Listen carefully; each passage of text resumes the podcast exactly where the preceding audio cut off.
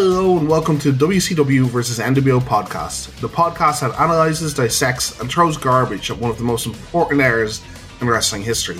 I'm your host Dave, and this episode marks a full year of WCW pay per views for us.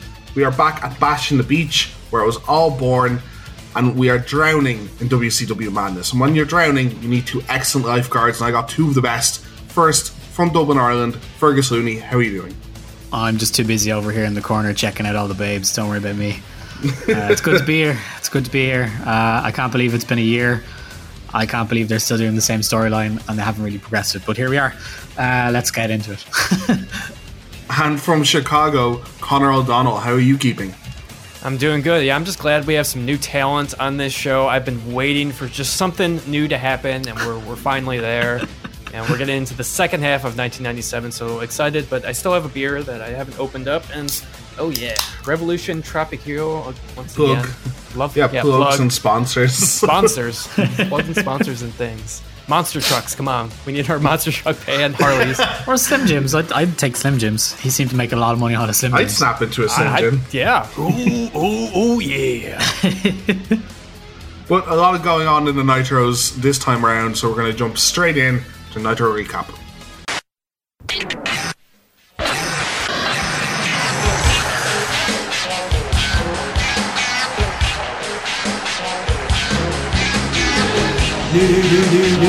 Nitro Recap. We are live, chronicling the past month of WCW Monday Nitro.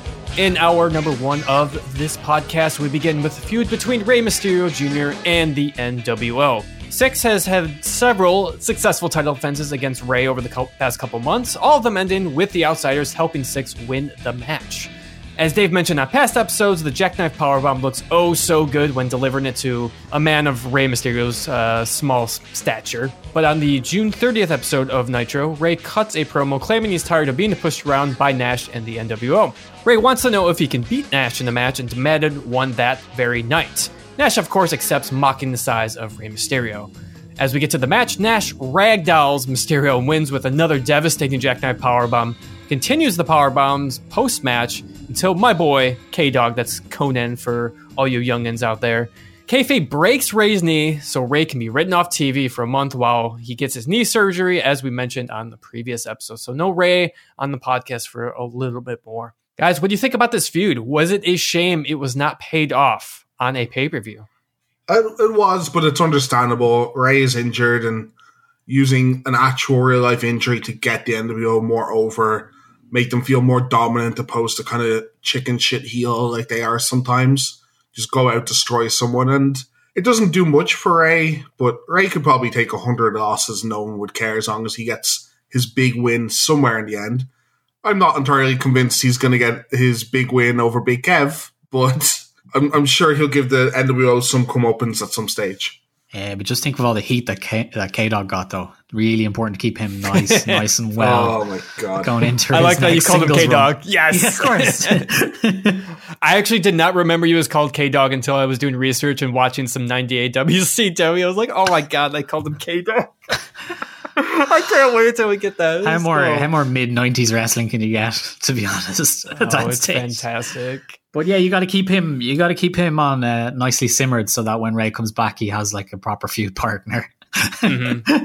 We'll, we'll see. I mean, yeah, for continuity, like I, I don't trust WCW, but at least for actually this angle has had some continuity, which like I'm like, thank you. We're we're we're we're referencing past moments of the NWO, like continually bullying people around the dart into the the trailer. Finally, we're bringing up past events. It's sometimes it feels like the past doesn't exist in WCW, in my opinion.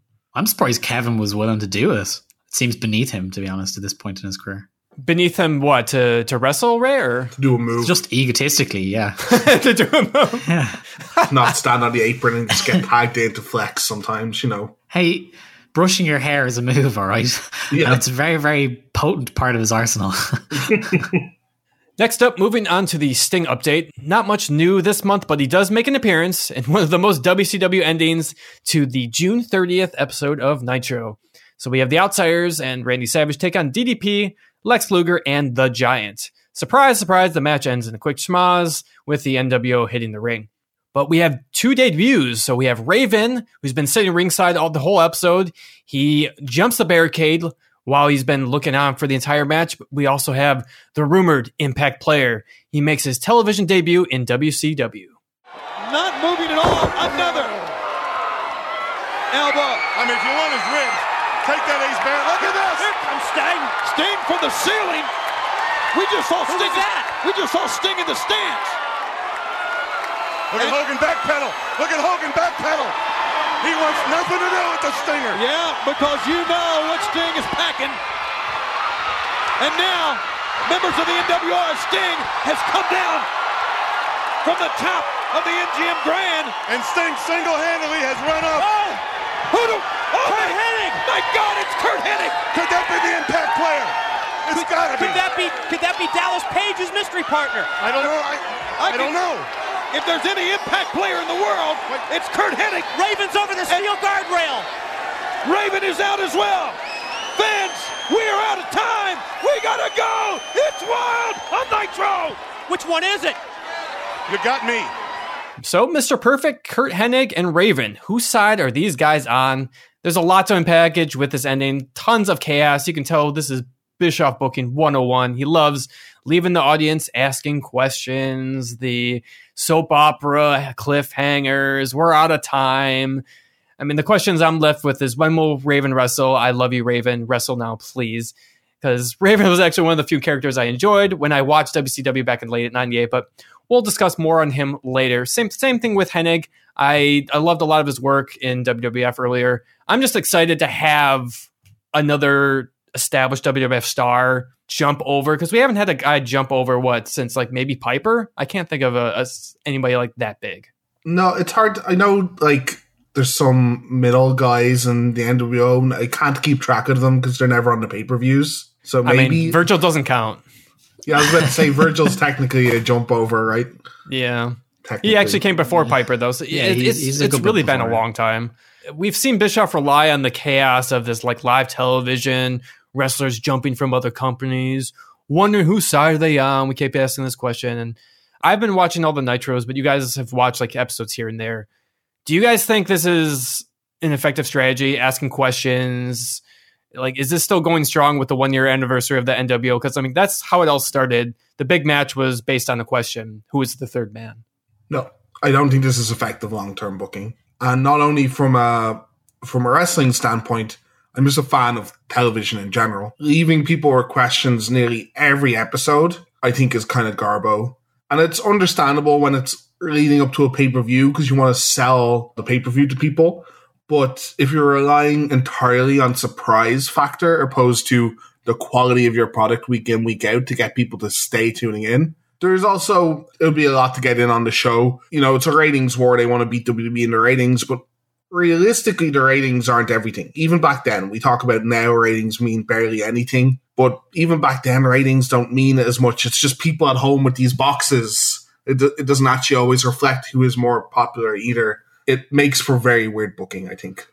Yeah, I mean, I, I kind of partially agree with that. If you keep making questions, eventually you have to provide answers. Otherwise, people will eventually get pissed off. That's So- exactly what I have written down. I mean, that's That's just writing. You have you have to eventually have that answer. And the reason the, the beginning of the angle works so well is because there's an answer to the question that they posed. They gave away who the third man was. They had somewhere to go. and yeah, and and the payoff was well deserved. Yeah, the payoff was well deserved. I, I like this analogy that I heard on OSW. You know, imagine a sitcom has like a season finale, like Who Shot Mr. Burns or whatever, and Yeah. then you just never have part two. Like wrestling does that, which is so weird, and it's just like it's such a fuck you to the audience that And people it- it's just why I, I like I just said fuck you to wrestling because if you're gonna have like the you know the who's who drove the limo, who raised the briefcase, GTTV, I'm like if you don't pay these things off, like why am I watching? Why? Yeah, they, that still happens today. It's a kind of Yeah. almost carny ishness to the wrestling industry that's so different from any other writing. But yeah, it is infuriating. And, and as anti kind of twist as I am, like they're doing, it's fine to pop the ratings every now and again or get people excited. But yeah, there's there's no payoff, or when the payoff they build up, like oh, if Luger and if Luger and Giant beat the NWO, the NWO is done for. Well, that's not true. That's just a line. I can't. I don't buy into that. I don't think even as a teenager, I wouldn't think, oh, the NWO is going to go away. Of course, they're not going to go away just with one victory. They've exchanged victories for a year. What does this one mean? Yeah, they just they have to tr- try and provide answers, and they haven't really been doing that. There's a lot of stalling going on for various reasons. I'm sure there's some for booking, some for egos, some for other unfortunate instances. Like I know that some in some cases people get injured and stuff, and that causes things to change. And Yeah. that's a unique quality to the the industry as of itself. But yeah, they still have to answer things. They're not very good at doing that. It, it feels like also, and I don't know if this is the case. No one's ever going to know if this is the case. There are certain storylines where they have thought through what do we want to do in two months. There's others that they're very definitely writing week to week, and that's just obvious. I think. Yeah, in some aspects. I mean, to be on their side, I think they have effectively built this pay per view up, at least for the the surprise entrance. I mean, again, I, th- I think it was just the time period of having two rival companies because now this obviously doesn't work. And I wish they would reference this night, like, oh, what happened after the cameras went down? That's what bugs me the most, too. It's like, well, what did Raven do? He jumped the barricade, then what? He just stood there. Off. Why? Well- why? Are you telling me you just you genuinely had no money and went sorry, can't pay the cameraman, got to turn it off? Right. See, I'm asking the questions, but I'm like, I don't care about the questions. Uh, so that's part of my Yeah. problem with it too. You you need to care about getting answers, and eventually you don't care about answers also if they're nonsensical. So that comes back to my Giant and Lex beat the beat the outsiders in a match. The commentators were telling us the NWO have no power anymore. Nothing changes the next episode of Nitro. Now now I'm conditioned to not care what answers you present to me because they're not they don't make an impact. To this specifically, these debuts, I get what they're trying to do, and they're trying to build up the mystery partner and all. Who who's going to jump in the ring for DDP? But it just makes both men's debut less impactful. You also could have done the same thing without Raven jumping the barricade. He could have just sat there and just had the camera look at him for a second and go, "Raven's here, Perfect's here, everyone's here. What's going to happen? Wh- Why is Raven jumping the barrier? He's just gotten his ass kicked. There was like four of them there. They could have been a little bit more subtle with it, but it's Yeah. it's got to be chaos. Things are going on. There's two stings. We haven't mentioned that. For some reason, there's two stings. there's like There's 11 people in the ringside area. Like there's also uh, fucking Virgil and um, Buff Bagwell is down is down by ringside. Like Pretty sure tons Muta's there too. Yeah. That's Cro- it's uh, Chono. Chono's there. Chono. Sorry. Uh, yeah, Chono's there, and like Buff He's, just I runs didn't out. even notice him. Well, Yeah. Buff runs out like the very last second as well. So there's a beatdown, and everyone's everyone's done. Like D- DDP's taking his fifth elbow drop or whatever, and Buff just runs down and starts putting boots into someone. I'm like, oh, good for you, Buff. You know that you need to get your TV time, or you're just going to be one of these mid carders forever, I guess. I like to think he wasn't supposed to be there. Just when Bischoff wasn't looking, he just ran out. He's like, yeah, TV time. I gotta agree. get that brass yeah. ring. Now, to, to be fair, the following week on Nitro, Hennig claims that he's a free agent, assures he will be at Bash of the Beach, not sitting in the seats. Flair tries to recruit Hennig. He refuses and lets everybody know he'll reveal whose side he's on at Bash of the Beach. Man, headache would headache would be a perfect horseman. It's almost like it might happen in It might a year happen. or two's yes. time. Uh, well, we're gonna we're just gonna have to see because we're out of time on the Nitro recap. Let's bust out the sunscreen. It's time for Bash at the Beach, 1997.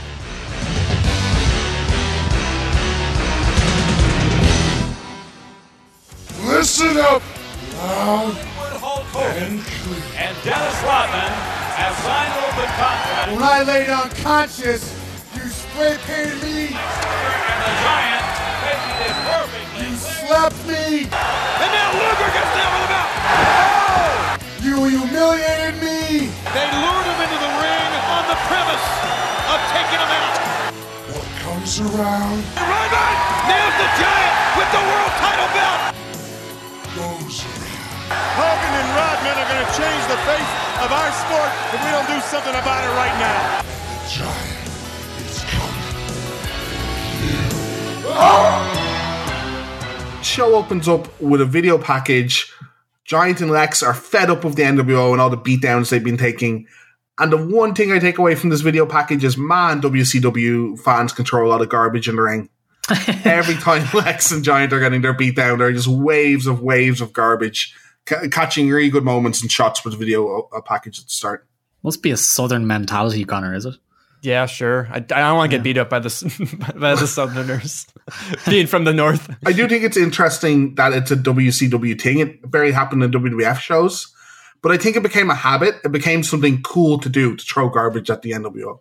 Yeah, Bischoff likes to claim that, like, oh, well, we did such a good job. This is legitimate heat. And it's like, well, I, I, I think there was there was one or two times where it was planted. I think most of it was organic, but there was like one time. I think it was after the turn happened. It was like really weird. Everything was like plastic clean bottles. I know this. what? No, no. This doesn't make any sense. But like most of the nights, you can see it's like full pictures of like Coke and like popcorn and paper and stuff. Like that's real stuff. I understand that for sure. A bunch of it is bounce. Like Nash is like a magnet for it. He keeps getting it in the head and stuff like that when it's the actual fans. Bischoff like, claims he got hit by a battery once. That's fucking no. We're in Philly, yeah. oh, you shouldn't laugh that loud. Take that bitch off. Fantastic. Sorry. I mean, speaking of garbage, this yeah, the opening pro- promo package was such garbage. The cheap voice effects and coming from Canadian Stampede, our last episode, you should uh, listen to that one. It was a great episode. Uh, man, back to the shit promo packages. Yeah, it's not great. It doesn't help that both men in them, Lex and Giant, are just at the moment complete charisma black holes. Rubes. Yeah, and, and they're not being they're not being booked that well either. So I'm not I'm not really invested in them. Well, part of the problem is they've been saying the same thing for I don't know a year. Like WCW, it's just like, oh, I'm sick and tired. Like, yeah, I know you've been sick and tired for a while. Yeah. Can we do, Do something, about it? Yeah, this is it. This is exactly what I meant. It's like, oh, if we beat them this time, that'll show them. Will it, or will you just get beat up on Nitro tomorrow? This match means nothing, and it's very easy to tell because there's no stakes. Like I thought they'd have way more matches where it's like if the NWO lose, like we take all their titles off them, or they're not allowed on Nitro tomorrow or something. Instead, it, they just put these vague. They're going to dismantle the NWO. Really? How? Would you like to break that down for me, or? Well, appa- Dusty says weird. apparently a bad outing from Dennis Rodman can cost it all. Yeah. yeah. We are greeted by Tony and Bobby in marvelous Hawaiian t shirts. Well, Dusty is uh, still in his slimming black number. You'd think Dusty would, would be all for a Hawaiian shirt, right? They're made for men of his uh, girt. Tony asks Brain, who will DDP's mystery partner be versus Hall and Macho Man tonight? Brain looks befuddled by the question, and he says he knows as much as Tony does. He doesn't know if it's going to be Raven, Hennig, or anyone. Dusty does say it's the anniversary of the NWO, where it started, and as Connor pointed out, it could end tonight with a bad outing from Dennis Rodman. Show your work, Dusty. Show your work. I, don't, I don't know where you're getting that got that from. First match of the night, we get Mortis and Wrath with James Vandenberg versus Glacier and Ernest Miller. This has been a feud that's been the kind of same since the start. They have the helmet from Glacier. For some reason, Vandenberg hates Glacier. It's not really ever really explained. Mortis and Wrath are the evil henchmen that are insinuated to be from Mortal Kombat. But this time, there's an actual karate man involved. No, this time we have Bischoff's karate teacher. Get him. Yeah, he's very out of place. Like- no, it's it's nowhere more prominent than when they describe their their hometowns as Glacier glaciers being from some Shaolin temple in the middle of nowhere, and his partner from Atlanta. Just, just as mystic. I don't know if you've ever been to Atlanta, but it's just as mysterious and mystic as Oh, the really? Shaolin Is it? Temples. Yeah. I haven't Coke been, but I presume. that Yeah, extra. I presume. uh, weird note here is that uh, Mortis and Wrath's music is like dubbed on the network, but it isn't at the end of the match. And their their music, I think, is actually cool. It's like funeral metal, is what I have here. Pretty much. I, I, I have my notes for fuck's sake. The dub job on this WWE. yeah, it's Yeah. it's terrible, absolutely Which makes- atrocious. which is weird because it makes it sound really flat. But the crowd were actually reacting to Mortis and uh, Wrath. Yeah, this um all these guys are actually surprisingly over still, and people actually do like Miller. I've actually been pretty impressed with them. You know, I guess the only thing that's different really going into this match is that Miller, we've seen him wrestle now. Cool. The fans are ex- excited to see him because we've kind of properly introduced him now. I mean, it's took long enough to get this feud uh, going or ending, hopefully soon. Yeah, So- God. But uh, yeah, the crowd's actually excited to see this match. Of, of note, Miller might be the only man that's been in an actual Mortal Kombat tournament. So that's kind of that's kind of ironic. But before the bell, while the snow is still falling, all four men jump on each other. Glacier and Miller. It's great. It's so it's so Just the way you said jump on each other, it sounded like they were having a pillow fight or something. yeah. No, that that's a, a rephrase that. No, keep it in. Also, for some reason, I keep getting put No, off by keep saying Glacier and Miller. That kind of puts me off. They're not very similar names, but I'll, I'll work through it. Yeah, you can see what's wrong with this angle. yeah. Glacier and Miller coming out on top, giving Mortis the business. When Wrath tries to stop uh, stop it, we get Miller's first kind of proper wrestling involvement with a weird kind of kick from the top rope, spinning back heel is what I have it noted as, but I don't know if we could go as far to call it that. His kicks look pretty great. Yeah. Uh, he, he does not look comfortable running the ropes, though. No, his, his kicks do look decent. He's being a bit soft, which is fine. You don't want to hurt the other guys. You you actual you actually have martial arts training, and you don't want to knock someone out on your wrestling matches. But yeah, they look fine. They're not. He's not Tajiri. Oh, I mean, few few are. Yeah, I mean, come on. Let's let's be real here. But yeah, I mean, I wouldn't be surprised with WCW fashion. I'm surprised if like Miller's had like I don't know two matches on his belt by yeah, this point. yeah. Considering that some of his kick combos in the early match, they look cool. As I said, maybe a little more whip to them when he gets further in. I, I can't remember his cat kind of era matches, just his promos and the weirdness of the of the gimmick. But yeah, not a not a bad first pay per view outing. I think. Yeah, it's fine. I'm already deflated because I'm having to watch the same match again. I know Miller is slightly different and all, but we're still watching this match probably for like the third or fourth time now on pay per view. I'm just not into it. Even if it's a good match, I'm just like, oh, I don't care. I'll say all, all four men do a really good job of just highlighting Miller's strengths and just setting up spots to him to look cool. Like stuff like Wrath powers uh, both men into the corner after they kind of jump him, and they both come out with like a double drop kick. And I think Miller looks really great in these kind of exchanges. He he also just doesn't take that much damage because maybe he's not that comfortable with bumping yet.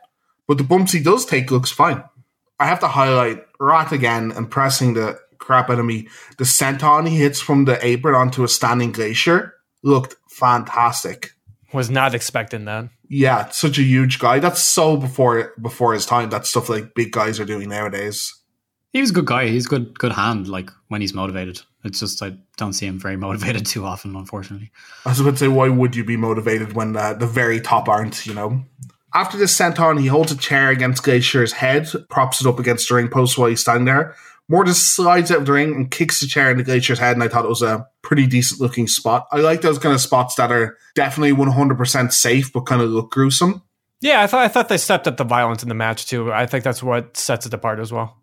Yeah, there's a, there's a couple things that look like they're actually trying to take out Glacier opposed to just win a wrestling match. Yeah, I figured that was like an ending type spot, probably, and then the match went on for a lot, a lot longer than I expected to. Yeah, I thought they could have called for DQ there and just had them beat down Glacier. To be honest, I thought that would have been a fine. it's weird demanding more screwy endings from a WCW pay per view, but I wouldn't have minded if they just went, "Well, we don't care if we win. Let's just try and break his leg." Halfway through the match, a graphic comes up saying "Voice of Mike Tenay" because no one bothered to uh, introduce him for the match. I also am not sure why he's out for the first match. They just assumed it was a cruiserweight match by mistake. Uh, Someone did a kick. Get him out there. Get him right out there. These guys have to be from Japan.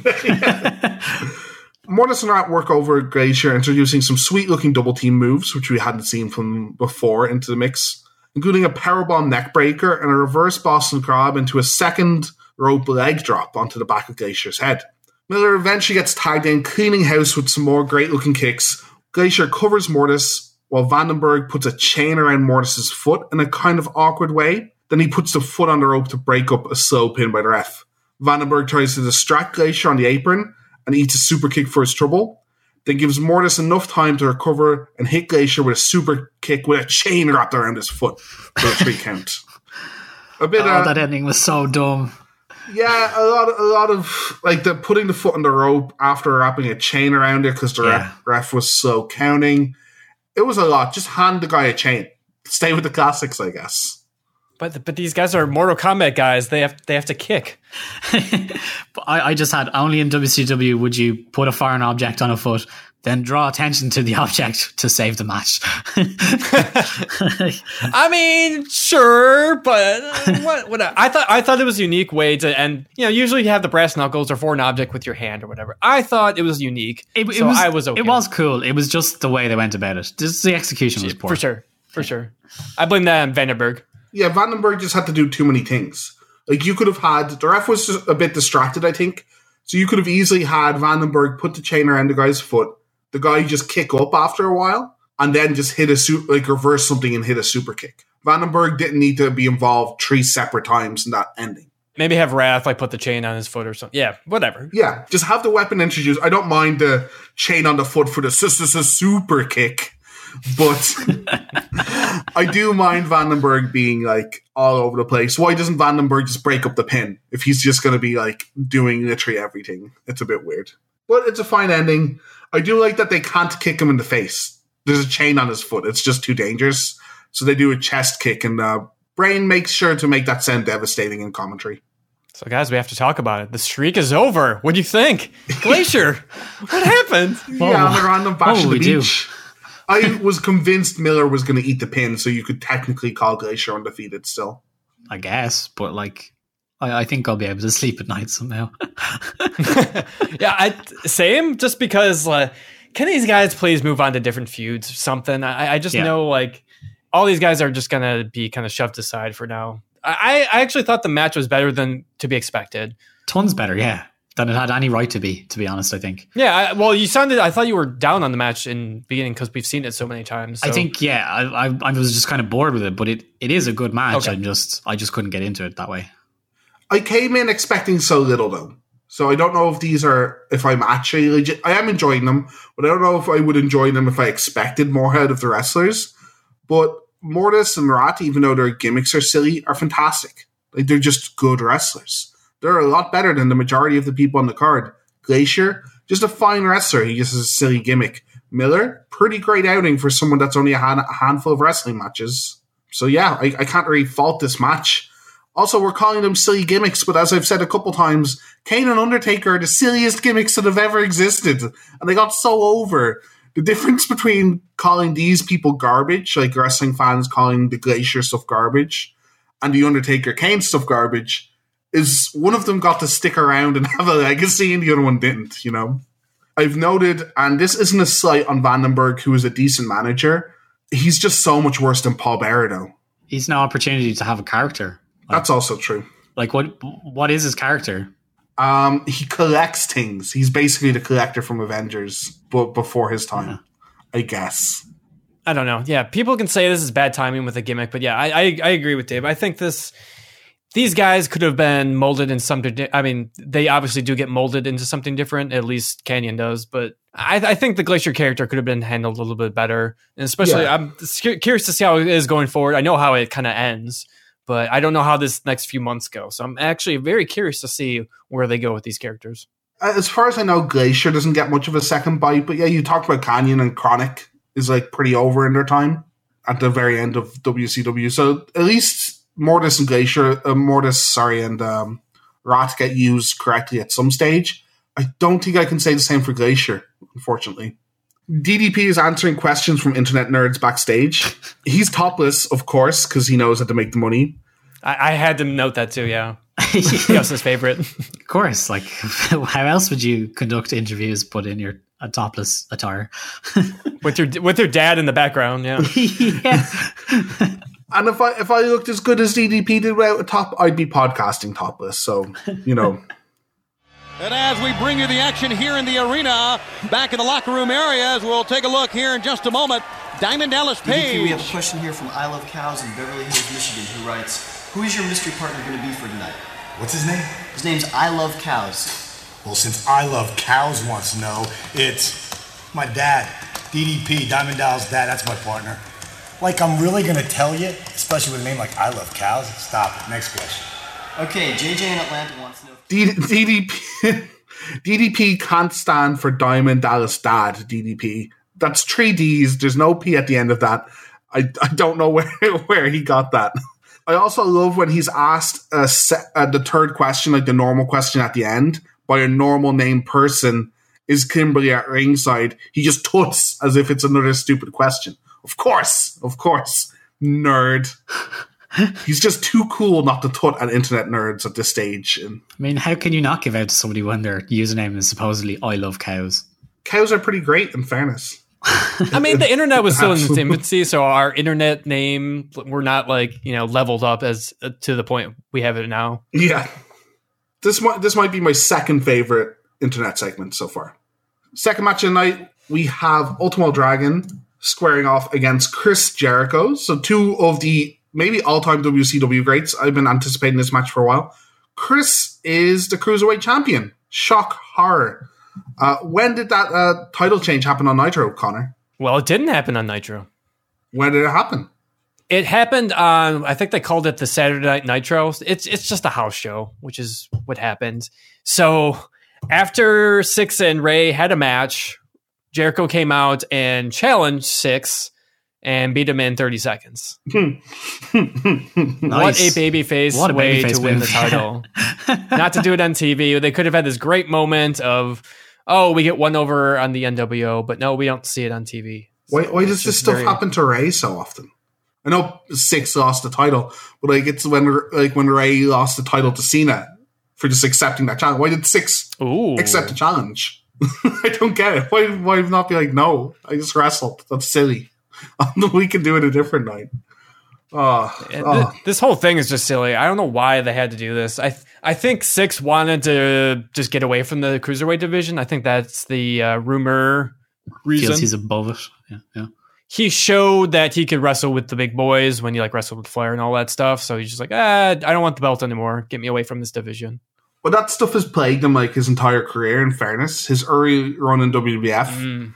He asked the same things. He's like, "Well, I'm, I'm I, like I'm wrestling the big guys. Can I not just have title runs and stuff?" And they refused. He was too small, or that Vince thought he was too small. there's only So- there's only room for one small guy, and you ain't. Yeah. so, it, like, instead, he became the the benchmark for good matches. If you couldn't have a good match with Syxx, you couldn't have a good match, and they, they weren't that interested in you long term. So, I can imagine a lot of that got carried over into this new company where. In fairness, as much as I've given him crap because of the X Pac he, he gets later in his career, he's doing great and he's probably one of the bright lights in the NWO at the moment. Oh, for sure. I mean, this is what I was talking about earlier on that just like really turns me off wrestling. Like this wouldn't happen in other television shows. Oh, yeah, Chris Jericho's the champion. You guys missed it. You have to go to the house shows to To see it. It's yeah. like it's not Like it's what? not on TV, so like it just didn't happen. You're just telling me it did. I just feel like the the divisions just got like cheated as well the past few months because like we haven't seen Syxx wrestle that much either. yeah, he's been like injured or avoiding matches almost. It, it's weird that Rey didn't take the title off him as well, that they hot shot it over to Chris. But I guess Well, maybe they knew, they knew Rey. he was injured, right? Yeah, they knew he was injured. Yeah, So It's so random. J- just Jericho, he's doing nothing. We haven't seen him in what sold out. yeah, I think it sold out. It's got lovely music though. Lovely, lovely, inoffensive music. I've I've actually come around on the music. It's better than like 70% of everything else because it has like a different actual tune to it. Yeah, but it is like the most inoffensive babyface white bread thing you can listen to. I've noted here. I'm I'm sick of Jericho, and I never thought I'd say that in my entire wrestling fan life. But happy go lucky, early W- WCW Jericho was bad. Oh, it's awful. His gimmick is Come really on, bad. baby. Come on. Come on. Ultimo Dragon, though, surprised by his own pyro, which I thought was Yeah. hilarious. I don't think he knew he was going to get pyro, and he, he looked generally startled by it. I don't think he knew he was going to be in this match. I mean, it makes no sense for him to be in this match. Really, they, they wrestled on Nitro uh, two weeks before this. I think that's your build up. You know, Yeah, they have history, but no history that American fans would know. They've re- they've wrestled in Mexico a decent amount, as far as I know. The Japan too. So the, yeah, the the big famous match that they have is in uh, War, and that's how Jericho got his job in ECW was the a match with Ultimate, Dragon. So a lot of history, and and thankfully we have Tenay out to tell us this because if not, this match would have been so bad. Yeah, I'm really surprised by these two, but we'll get a bit into the match before breaking it down. Start of the match is, of course, some excellent high paced chain and mat wrestling. Both men start doing moves and end in mirroring each other with spinning heel kicks, drop kicks, but the crowd doesn't seem into it at all. They're very quiet until a very hard double power bomb by Jericho, waking them up. It's a great example of why Jericho succeeded in this division. It's like the double power bomb just looks awesome on imposing cruiserweights, and the same thing like with why the Lion Tamer looks so great. Yeah, this is also back when uh, Jericho was into the kind of stiffer style. He does lighten up late Yeah. in his career. Those power bombs looked heavy and they looked hard. I think this match is a bit botchy, and the first one that I noticed, the drop kick that missed by a mile, where Jericho drop kicks Dragon to the outside, and Yeah. Dragon just bumps anyway. it, which it didn't even what else look is he like spo- anything really. Yeah, what else is Dragon supposed to do in that situation? But Chris doesn't get near him. Also, Dragon then just doesn't catch him when Chris follows up with a dive to the outside, which also is way more dangerous and very messy. Yeah, a lot of weird things in this match. Uh, We, we I have to talk about two things that outside the match that just really caught my eye. First, are they saying we want Syxx? Were, I, I think those so. chants? I couldn't make it. I out. thought maybe it was Sting, but it, it sounded like Syxx. It's something with Ness for sure. It's probably my mind's like I want Syxx. I want it's probably Ste- it's probably Steiner. Probably we want Steiner. That's what I imagine. Oh, sure, Yeah. sure, sure. of course. Oh, another thing I I I, put, I really noticed, especially when we during the the botch spot, laser pointers are just becoming noticeable in wrestling. I remember for some reason '90s wrestling people love their laser pointers for some reason. I I don't get it. it's so tough to watch uh, segments back. So a while after this, when we get Ministry Undertaker in the WWF, and they're doing the they're they're sacrificing Mideon on a Raw. There's laser pointers everywhere because they they do very dark segment, you know, and a fake knife, and you can barely see Taker and Bearer. Except there's laser pointers like all over both of them.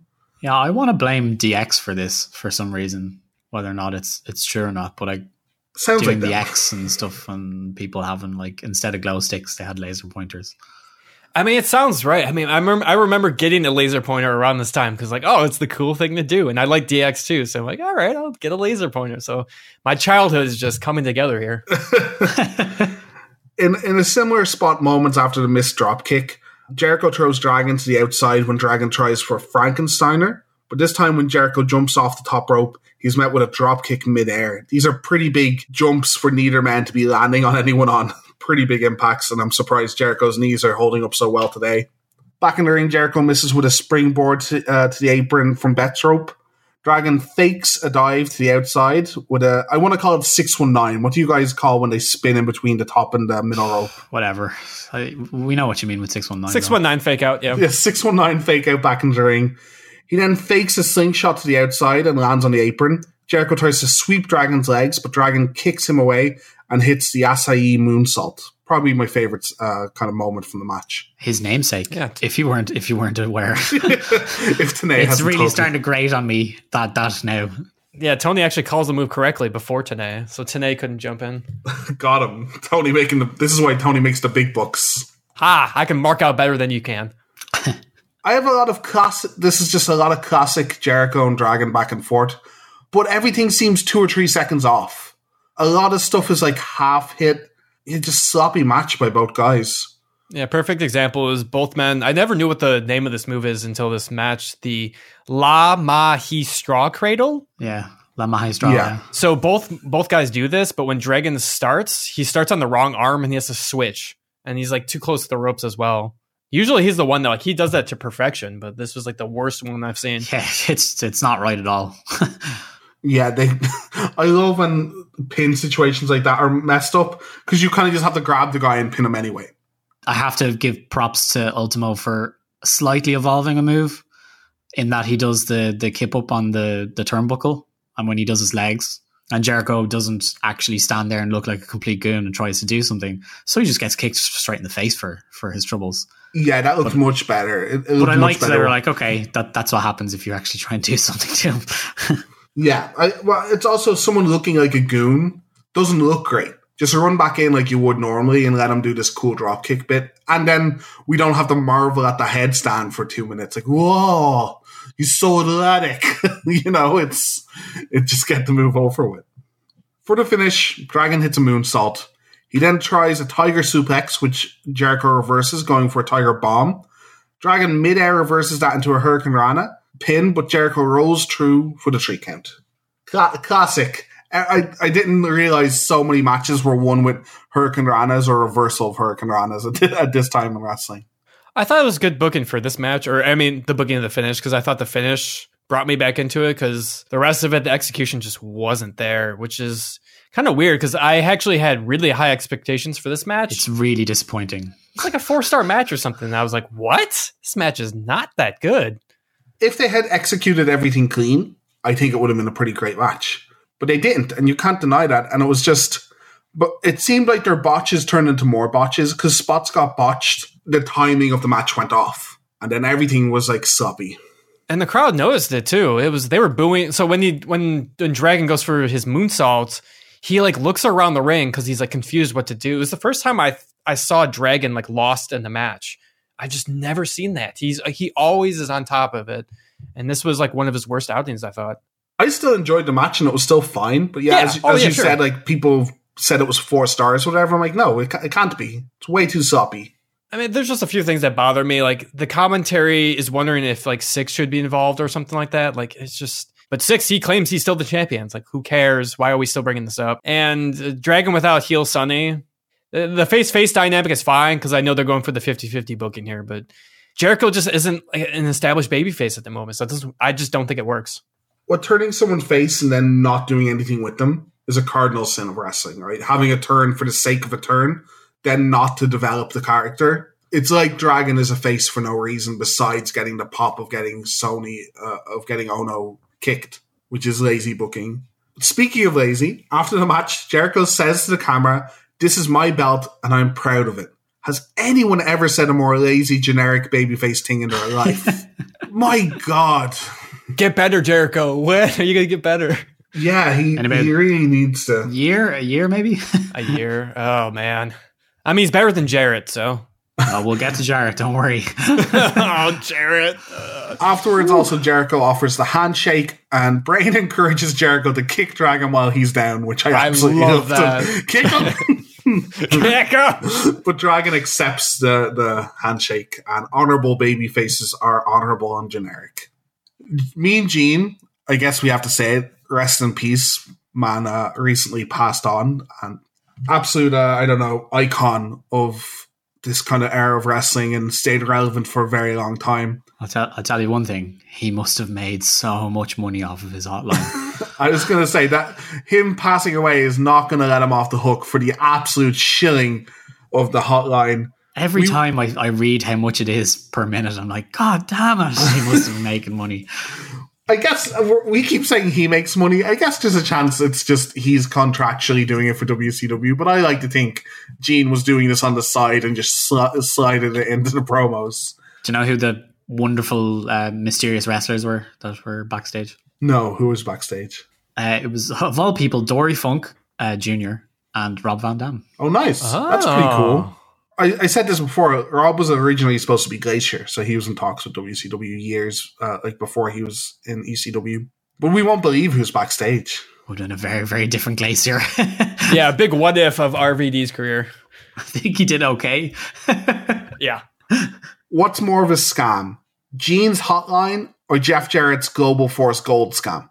I don't even know what the second one is. So, that Oh, you've not says it seen all. this? I shamefully know what it kind of is. Yeah. I, Yeah. I think I'll, I'll go with Jarrett's. Yeah, Jarrett's Jarrett's using a wrestling company to sell tiny amounts of gold for large amounts of money, essentially. Ah, fucking deadly! What a carny!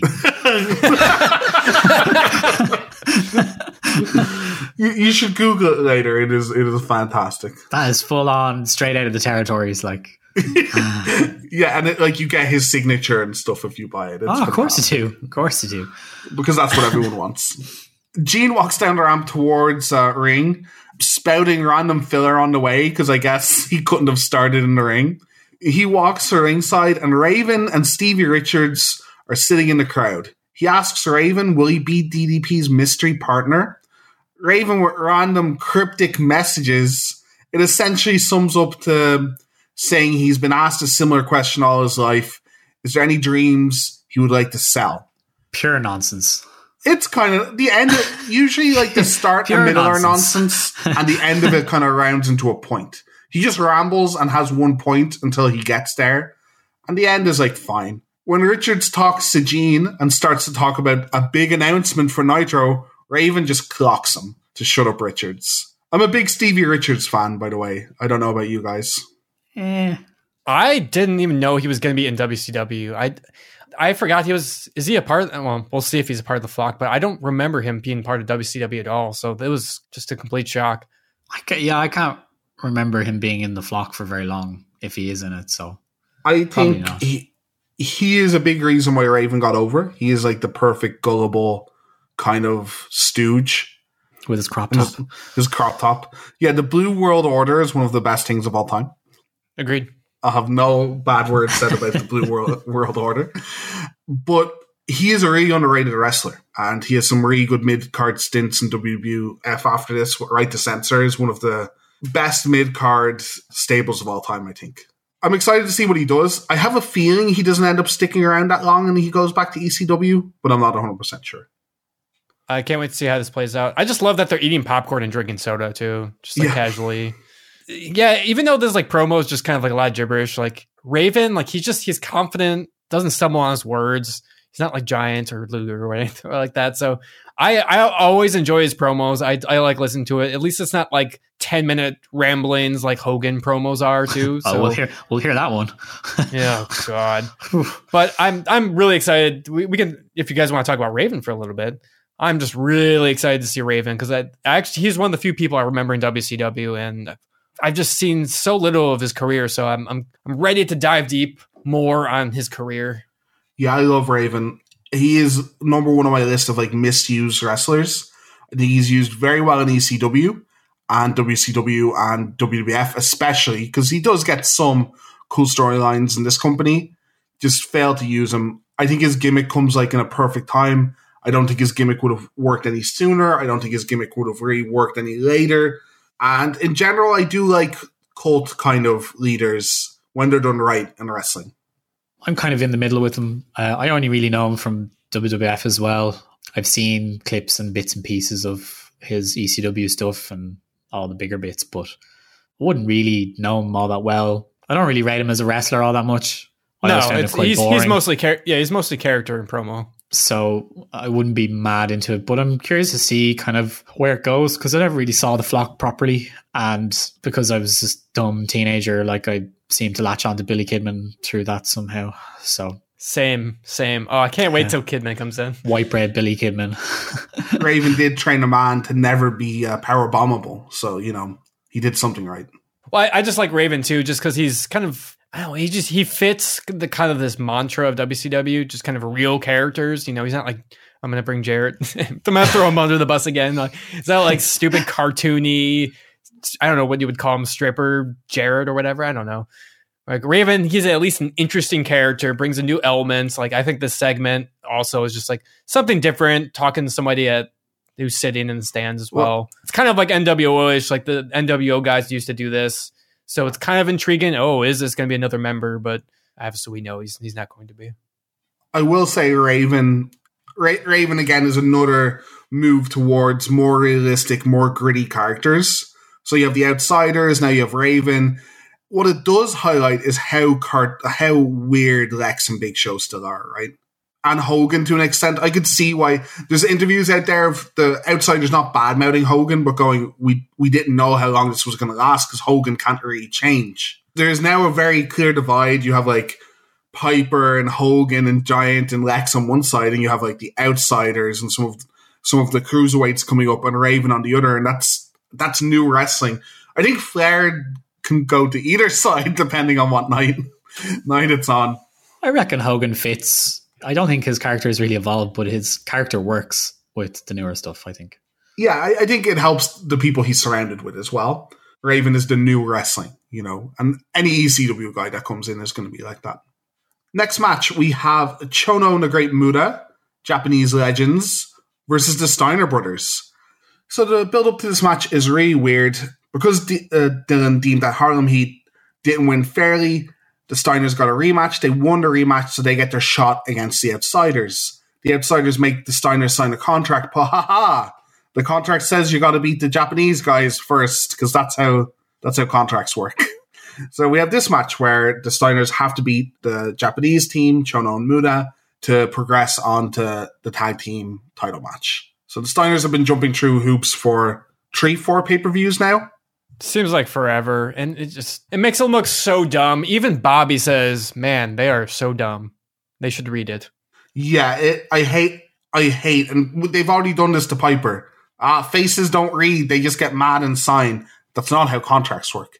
If you tell me a contract is for something and I sign it, it can't just be for something else. That's complete garbage. That's not how a contract has ever worked.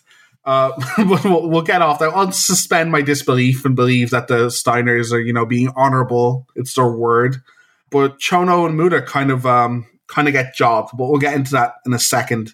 I love Muta's entrance gear. The metal style horns and skull with a silver dragon wrapped around his shoulders.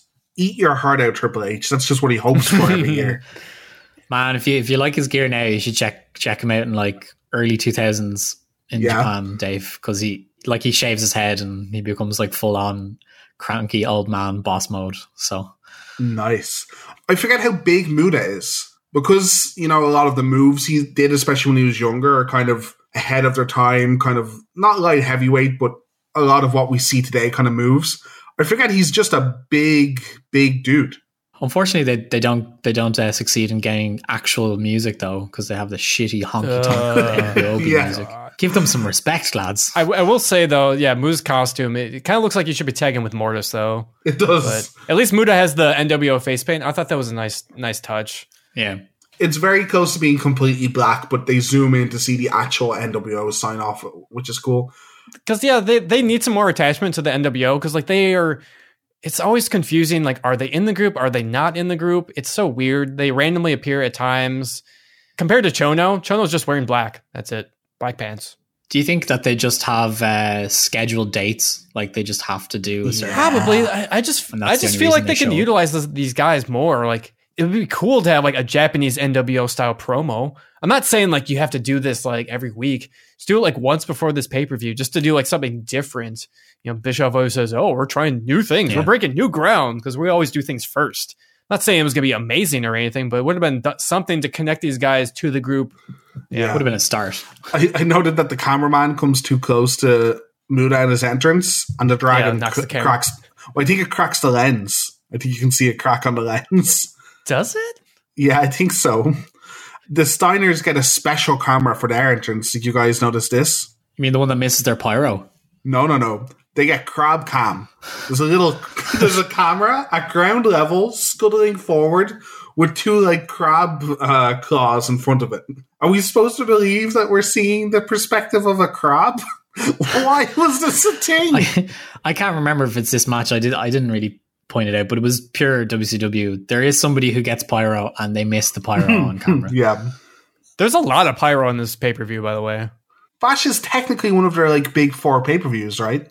Yeah, I would say number two. Bash, Halloween, uh, Starcade, and I guess that that's three, like those big three. Yeah, and considering it's a big three pay per view, the Japanese guys get jobbed out. They do not. It's it's barely like I don't really want to go through this match too much because all of it is just the Japanese guys don't really do any moves.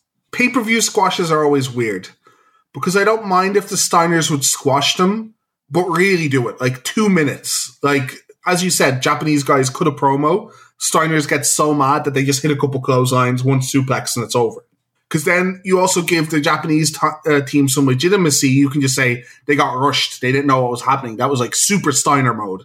But it's kind of still a drawn out match where the Steiners don't really take any damage. They just do their general stuff. Like straight away into the match, the Japanese t- uh, team are sneaky and they throw the Steiners straight out. But the Steiners pop straight back up to the top turnbuckle and hit stereo clotheslines off the top.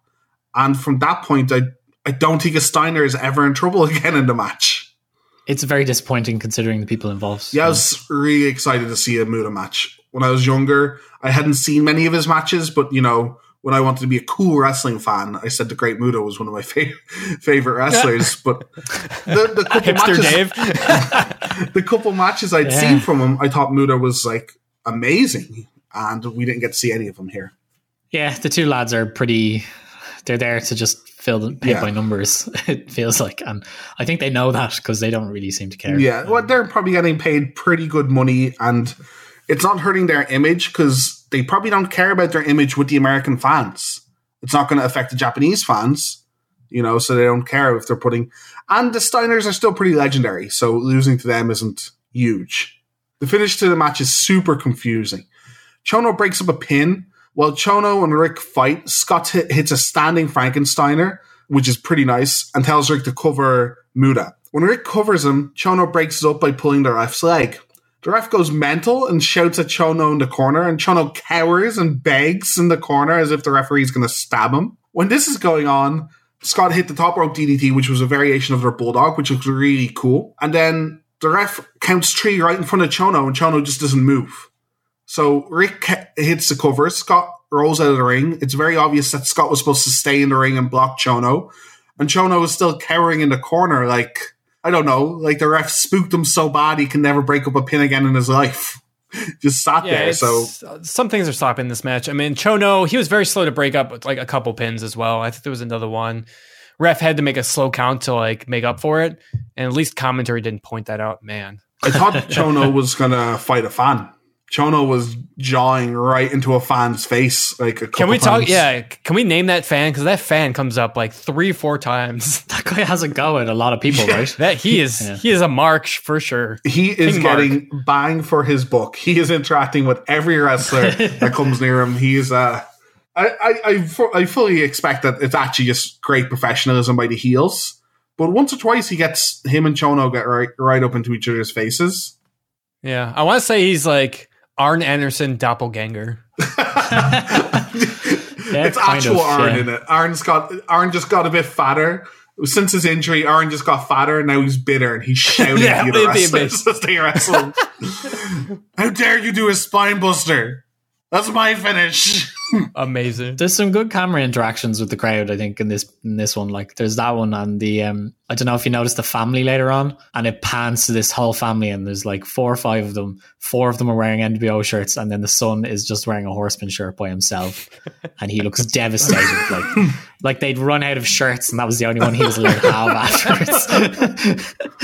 Yeah, I'll, I'll definitely agree with that. Uh, for the match, though, I, I with all its shortcomings, I thought it was fine for what it was. Uh, character wise, fell flat. Just like this is just like a pure power wrestling move spectacle. I think it did its job, and I mean, I'm getting bored with the Steiners at this point. It's been a long road for just a tag belt match. they- I mean, they haven't even had a match. The yet. issue- the issue is I don't mind the storyline too much. They want to prolong it so they just have them kill some jobbers. That's fine. The Steiners are having the same copy paste match no matter what the storyline is. And that's getting very irritating. All of them have slightly different finishes. All of them are a little bit sloppy, but that's fine. That's kind of a enduring quality about the Steiners. they should have just had their title match by now. Yeah, they should have had their Easy. title match. I also want to see them have a different match. I'm kind of getting I'm kind of getting sick of the copy paste Steiner match, and I want to. I know there's better matches in them. I, I want to see it. I'm, I'm not surprised they get they get broken up at some point. So, but at least the quality of opponents this time was better. So I, I don't know. I guess that's more of a like a criticism of the shallow talent in the tag team division. So whatever. That's true, and the shallow booking as well. But This is gonna be the last time we see Muta and Chono. Any last words for these two guys? I mean, I I enjoyed their work. It was good to see them because I've like only seen so much, so little of their work, and I know they're very good wrestlers. unfortunately, we get to see them in these conditions. It is a shame. I would have liked to see a longer match out of both of them, but I understand why they weren't booked. Yeah, just if you like, if you liked even this little bit of them, go go find their actual Japanese stuff because it's ten times better. So next match, match number four of the night, and everyone's favorite part of the bo- podcast as I butcher six Mexican wrestlers' names. Let's go for it. Can't wait. we got a three on three tag team match. We got Juvi, Hector Garza, Lizmark Jr. versus La Parka Psicosis. And I don't know how Vil- Villano is that how they pronounce it? Villano five. Sure, That's what I'm going to go Four. with. four. Four. Oh, it's four. Sorry, it's Villano four. What's very sad is Villano four. It has such a rich, rich history and is involved in this match and is a good wrestler. He was also involved in a match in AAA like a week ago. He is not such a good wrestler now. That, that's really wow. Yeah, yeah. He is him and uh, Villanos of lower numbers were involved in the match. They are all considerably bigger than uh, than he was here, and considerably slower. At one point, they did a triple dive move where essentially all three of them walked and rolled out of the ring on top of their opponents. It was uh, far far reached from this match. I'll say that much. This match is bizarre and fast paced and really hard to keep track of, but we're going to try our best. The second team comes out with Onoo, so I suppose they are the heels. Second team is also pretty stacked. La Parka, Psicosis, Villano four. It is yeah, Villano four. Yeah, so many of them. That, that's like a pr- that's a super strong team. Psicosis and La Parka end up being part of the like, heavyweight division for years, and Villano is household name in Mexico for years as well. You can tell they're the heels because they're all in black. That's that's probably the quickest way of going. Oh no, Onoo's taking selfies. Sure, yeah. If you listen to Tenay's commentary, you would know that they're the Rudos. Oh, yes, of course. And the other team are the Technicos. Just say Yeah. heels Tenay, you mark. No, he's got to be Mexican. He's got to be lucha libre. Bobby insists that he, he's called Senor Tenay. What's iron in Me- What's iron? We'll have to do some homework. yeah. This is a debut of Hector Garza and Lizmark Jr. And I was pretty impressed by both men. I don't know if we see them that often in the podcast beyond this, though. Um, I'm not sure. I think we do see Hector, thankfully, because yeah, I I don't I've never heard of Hector Garza before, and I've been really impressed with him on Nitros. Lizmark has been on like one Nitro. I think he got jobbed out to Glacier or something like that.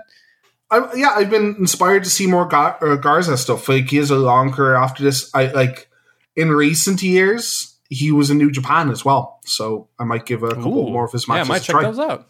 Yeah.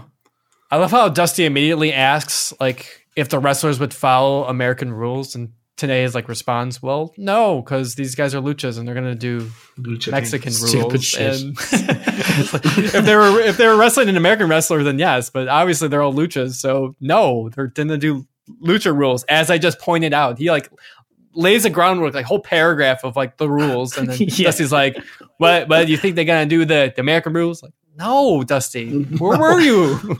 Are you not at these booking meetings? What's going on, Dusty? Yeah, Dave, do you want to explain? Do you want to explain the lucha rules before we start? Uh, the rules are that there are no rules, and the referee just kind of gets to do what he wants. I, which is basically nothing. Uh, Yeah, there are rules for when heels are misbehaving, but when faces need to do double, triple team moves, and need to be in the ring for ten minutes, those rules vanish completely. Everybody got that? yeah, that's bit, pretty much it. The faces early on get to get a real shine on, get to do all the crazy moves that I can't even begin to describe here. the heels at one stage miss a double team move. When arguing, they get slapped and hit with a crossbody. The other two heels go to break up the pin with stereo elbows, but miss and hit their partner. All three heels are hit with a slingshot splash, and all three are attempted to be covered at the same time. Because rules mean nothing. It's all about jumps. I, I have because it's how much of a schmozz this is. Like all I can remember is somebody does a suicide dive really really badly. I just go suicide dive is right, yeah, uh, because they do not care about their bodies at several points in this match, and they're just flinging themselves around around the arena. The faces have a triple suicide dive, which I liked. But for some reason, when it starts, the ref like ducks and covers in the corner like a bomb's about to hit the ring.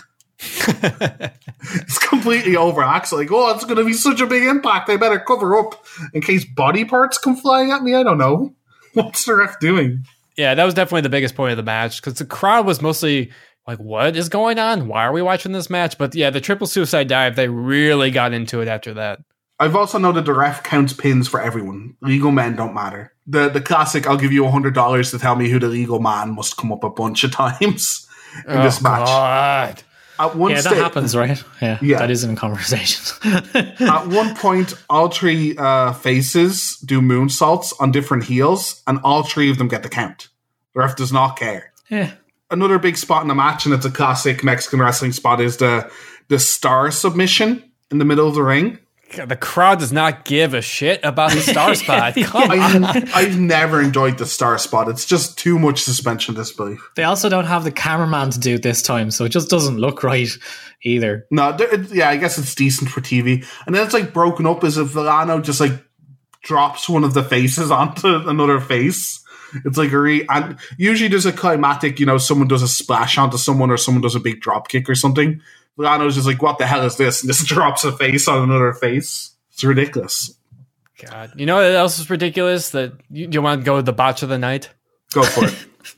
Well, Psicosis almost breaks Juvi's neck. I don't remember what the move was. That I just that's all I wrote down because I was so disgusted. Oh, with I don't saw. have it. I was I was too busy trying to come up with names for all the silly spots. Gus, do you remember? I thought it was like I kind uh, of vaguely remember it, yeah, but I do remember him just disappearing from the match after that, and you're like, I guess somebody's somebody's injured somehow, but It was some kind of like power bomb spot from the top rope, and it was just he lands right on his neck, and you can tell all the commentators like, "Oh, I hope he's alive." Oh, he's dead. That's dead, man. all members of the match try for different top rope moves and all miss, of course. Back body drop onto the outside, onto the other heels. Corkscrew plancha by Hector Garza. All the spots. Villano 5 is out. And they do the old switcheroo with Villano 4. So now the heel team has a fresh man. And he gets some offense off on uh, Garza. Before Garza clothesline Psicosis to the outside hits a uh, springboard missile dropkick and a standing moonsault for the win. On it's on Villano, uh, the new Villano. on Villano Five, by Yeah. the way, yeah, the guy who's the fresh guy. Villano four obviously can't take the heat of a pin. He needs his brother, the younger guy. He's obviously like, I'm not taking the pin. you get in there, and take the pin. Get in there. Yeah, Well, I love with how shit the the the switcheroo is. He's just lying at the like outside the ring. They have a camera on him for like a good twenty minutes, where they're just kind of showing, yeah, that's not the same guy. Just in case you weren't sure, that's someone that uh, different. Ah, but he still lost, so it doesn't matter. this is what every current indie match in like bingo halls and like gymnasiums is like in front of five people. It's just all over the place. It was fun to watch. A bit too much botching, a bit uncomfortable, and the Mexican style sometimes doesn't translate. I, in general, and this might be a bit uh, a bit of a hot take. I'm not too big of a fan of Mexican wrestling. I'm okay. I'm okay with it just because it's like one match on the cards. If I had to watch a whole card of some of this, I I don't know. I mean, that's kind of like how ECW was. I used to be a, a huge fan of Total Spot Fests. As I've gotten older, my palate has changed, of course, so I don't like the Spot Fest as much. This is fine. I, I enjoy a lot of these wrestlers. Juvi doesn't botch as much as he usually does because if you watch some of his Nitro matches, good lord, are they awful. so this was actually like a fun use of like all the talent they have i thought so i didn't mind it as much i mean do you guys do you guys not like spot fest like as much as i as i do i mean like as i used to I thought it was a good palate cleanser. I probably wouldn't enjoy watching it so much now, but that's just purely yeah, my tastes have changed. But like this fits in in the middle of the card, and you're just like, okay, it's just something completely different that you can kind of switch your brain off to and not worry about thinking. I suppose. So I think it's good. It it has its place. I definitely like you. I, I- there's no way I could watch a full card of it. I would go mad. I think Yeah, just with how little internal logic there are in the matches. Well, yeah, that's exactly the issue. I don't care what kind of wrestling I watch as long as there's internal logic. Mexican wrestling, even when it's serious, has these weird spots that make no sense. So, like, I rag on the star spot a bit, but that's a pretty classic Mexican spot, and it makes no sense, and I hate it. and it comes up in these three man, uh, these six man tags a lot. They're also given such a short amount of time to jam, and they're trying to jam so many spots into it that there's definitely going to be botches. They'd have to be some of the best wrestlers of all time, not to just be botching at this kind of high paced match, and they're not, so they did. match number five, the epic match we've all been waiting for. We see the oh. Taskmaster against Chris Benoit in a retirement match. I wonder who's going to win the retirement match. The extremely old wrestler that can't be on TV anymore because he's hurt so much, or the young, the young Chris Benoit. My money is on the Taskmaster because he has Jimmy Hart and Jacqueline out with him. How can Chris ever win? Man, this sucks. Way to bust the, the suspension of disbelief right away. Like, It, like, I, I get why they exist and I get why uh, retirement matches exist, but when you have a retirement match, you need to do something believable to make it feel like the older person could win. And you couldn't do anything to convince me that Kevin, Kevin Sullivan was going to win this match. Like, I think back to when I was young and like the Mick Foley Triple H match, I wasn't that much of a mark for it, but I knew likely Mick was losing because he's older and he's battered. But there's still a glimmer of hope. He was young enough to maybe keep wrestling and they could write it off. You know, Triple H is married to the boss. He just reversed the decision. But like, there's no way they're just gonna gonna let Chris go. There's no storyline there. Maybe you could be like, oh, he, he has to leave, but he'll come back in the NWO or something. I have no idea. Sullivan is very clearly way past it as well and just can't wrestle anymore. This feud has gotten. I, I don't It's- even know how to describe it because, like, It's I been want to say longer weird. than we've been podcasting, right? Yeah. Yeah, that's that's the embarrassing thing. But yeah, eh, Yeah. at this point, Nancy is fired, so it's just because that was like what heated up the rivalry. Now we don't have that anymore. So now what are these guys fighting at like over? There's very few appearances from both these guys on the Nitro. Well, Chris makes some appearances, but Sullivan's like makes one appearance, and all they do with the build up is just they show promo packages, which are actually okay. I don't know why they can't show a promo package on the pay per view, but you know whatever. Because everybody's watching Nitro, Connor. So why would you need to of replay cour- of it? course. You know? Yeah. Why, why was Nancy fired in real life? I, I never heard the story behind this. Did you guys find Being it? a hussy. I tried to research. I- I but, don't know. Yeah, a, a lot of a lot of the Nancy, Kevin, and and Chris stuff, like people just don't have answers for because people just didn't know what was a shoot and what was a work at this point.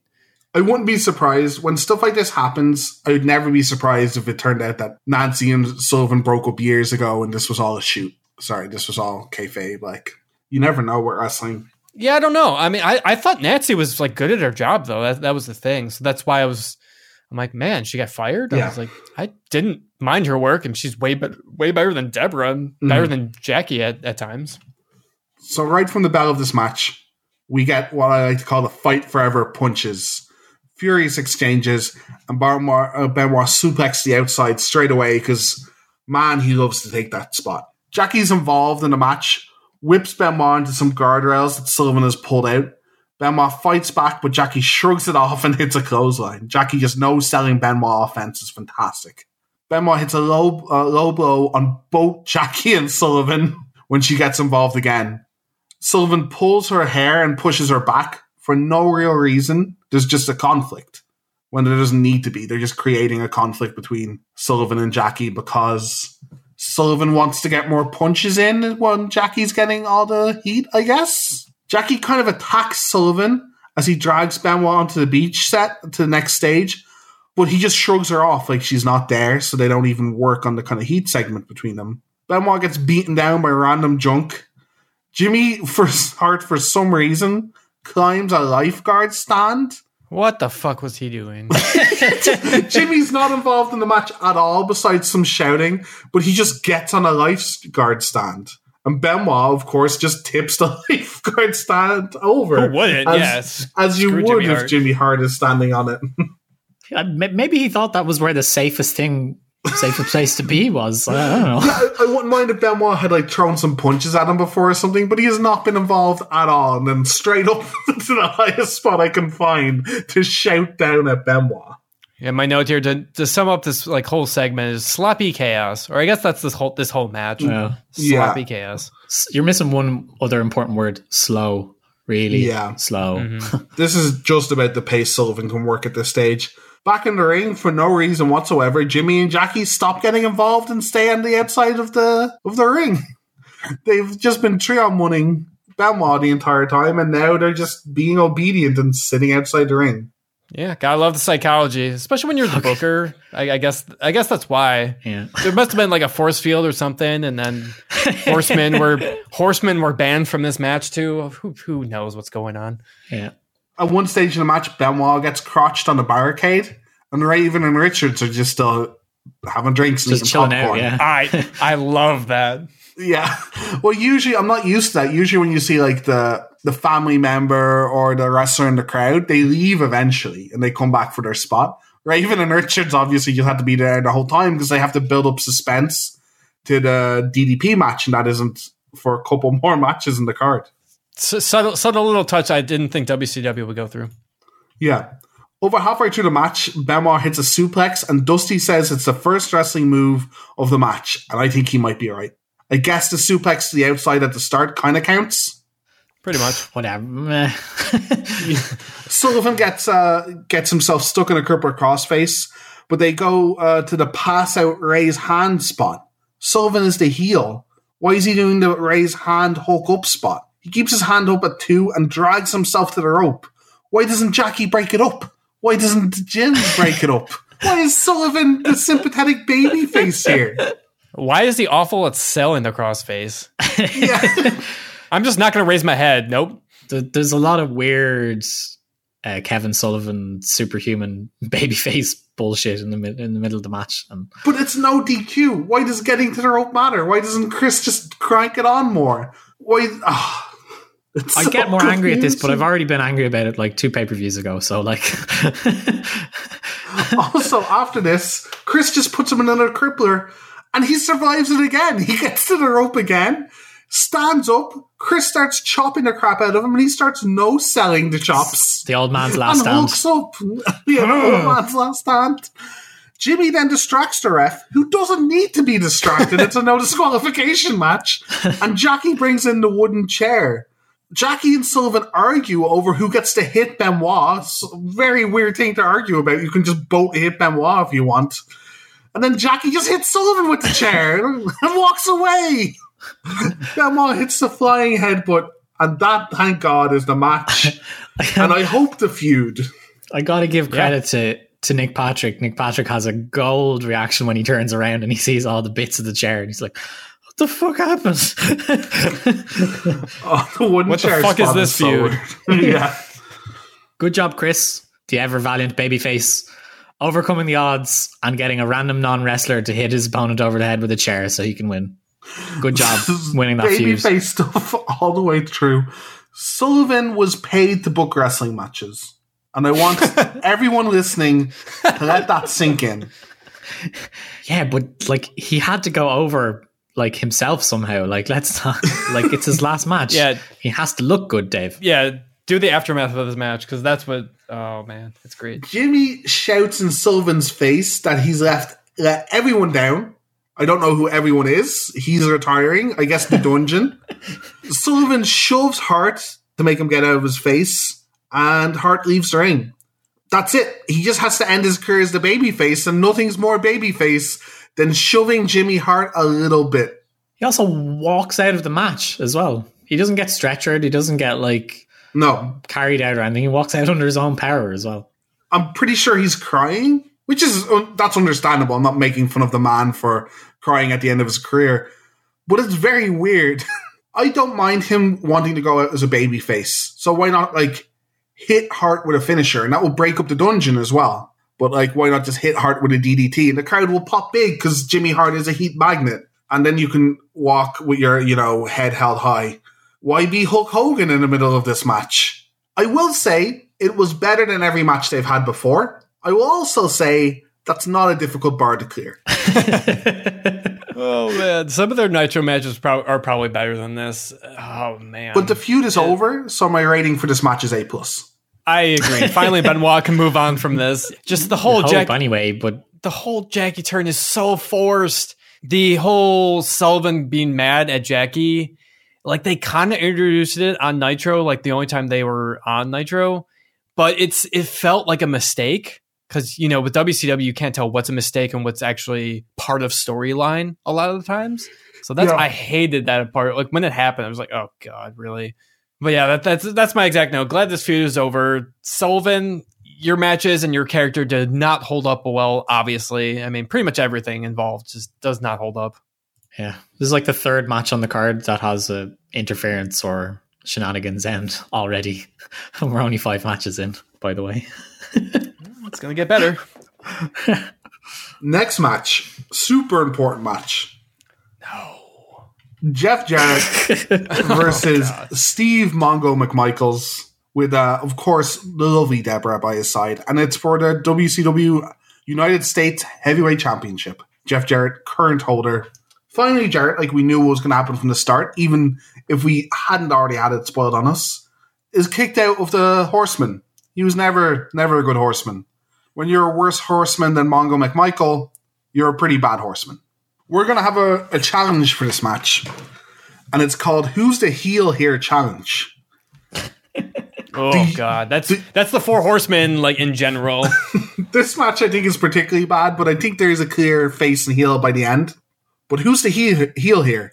U.S. champion Jeff Jarrett, who the crowd hate, hates, or four horsemen member who just kicked him out of the stable and is a dick, Michael McMongo, who cheats in nearly every match we've seen and shouts at the crowd all the time, even though the crowd loves him.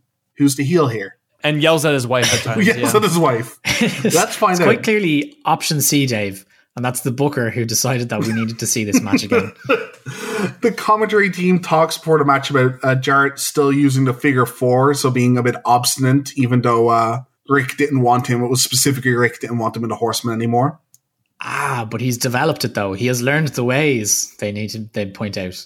It's now no longer just a mere transitional move, but also his finisher. Mm. Was it ever a transitional move, or was that move? Apparently, Jeff, judging by the way they talk about it. what was that move that Jeff couldn't lock in very well? So, speaking of suspension of disbelief, it's hard to dislike the figure four because Rick does such a great job with it. Why are wrestlers putting on a wrestling hold that can be so easily reversed into something so painful? Because it's very theatrical. And, yeah, yeah. I. You're thinking too hard. Dave. yeah. because it's wrestling essentially. Start of the match, Mongo snatches the title from Jarrett and celebrates. Is he the heel? That's a very heel thing to do. Then Jeff snatches it back off the ref. That's pretty rude. The ref was just doing his job. Is Jeff the heel? Crowd chants Jeff sucks. So far, my tally is three heel, heel points for Jarrett, two for Mongo. Score in my notes, I have loud Jarrett sucks chance. Like, yes, he does. yes, he does. Mongo uses the power game early on to dominate, and Jeff bails to the outside of the ring early and often to catch breaks. Jeff copies Mongo's three point stance, but is really terrible at doing chop blocks, so it doesn't look convincing at all. I never thought someone would do a Mongo move worse than Mongo, but there you go. Gimmick infringement is also another heel point for Jarrett, who's just roaring into the lead on, lead on the store, uh, scorecards. Double J goes for figure four, but Deborah is onto the apron with a Halliburton to distract. Jarrett tells the ref to get uh, get her away. While the ref is trying to get her off the apron, she hands Jarrett the briefcase. Dastardly woman. He hits Mongo first in his raised arm, then straight to the dome.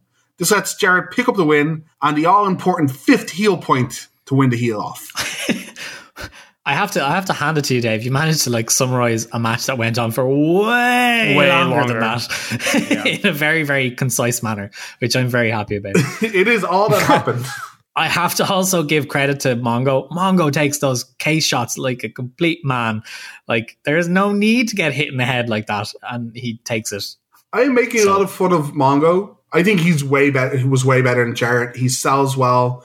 I think his offense is a bit slow and lumbering, but he's learning from the Horsemen and his in betweens. You know, his taunting the crowd, his taunting his opponent, all go over pretty well. He's he's one dimensional, but he's doing a fine job, and I think he's doing a better one than second generation or third generation Jeff Jarrett. Whatever. What- Jarrett's whatever. A, Jarrett's a dweeb. Like He is. He's such a. I feel bad. Maybe Mister uh, Jarrett will uh, listen to our podcast, and if he is, please you know send me there's some gotta free. be something up with a guy when he's wearing a singlet that's been cut out. Like like it just looks so bad. Yeah. Right from the beginning, you're like, I It don't does. like this guy. no, I don't know why, but I just don't like him. Well, yeah, he hasn't had a good match. His character has just been mis. Well, um, I don't know about mishandled. I don't know if you can really handle the character very well, anyways. But yeah. everything about this match just it was just like this the exact same match that we just watched. It's like, can we move on from this? yeah, I mean, the Deborah turn again. It's like it's not really shocking. I mean, it doesn't help in hindsight, of course. But she had been coming out with Jarrett anyways, so it's like you didn't do a good job of like teasing it, really. But I guess no, it's official. Jarrett Yeah. will be away from the Horsemen, thank God, and thankfully out of WCW in just a few episodes. Also, like, why is he the US champion? Like, it's just Ugh. yeah, don't ask. Where's Dean Malenko? Get Dean back on the phone. Jarrett and uh, Deborah hug afterwards to solidify the betrayal on her poor husband Mongo. the drama, the absolute drama. So the crowd goes mild. Yeah. I love Dusty's explanation to the turn. I'll tell you what happened. Uh, You know what happened.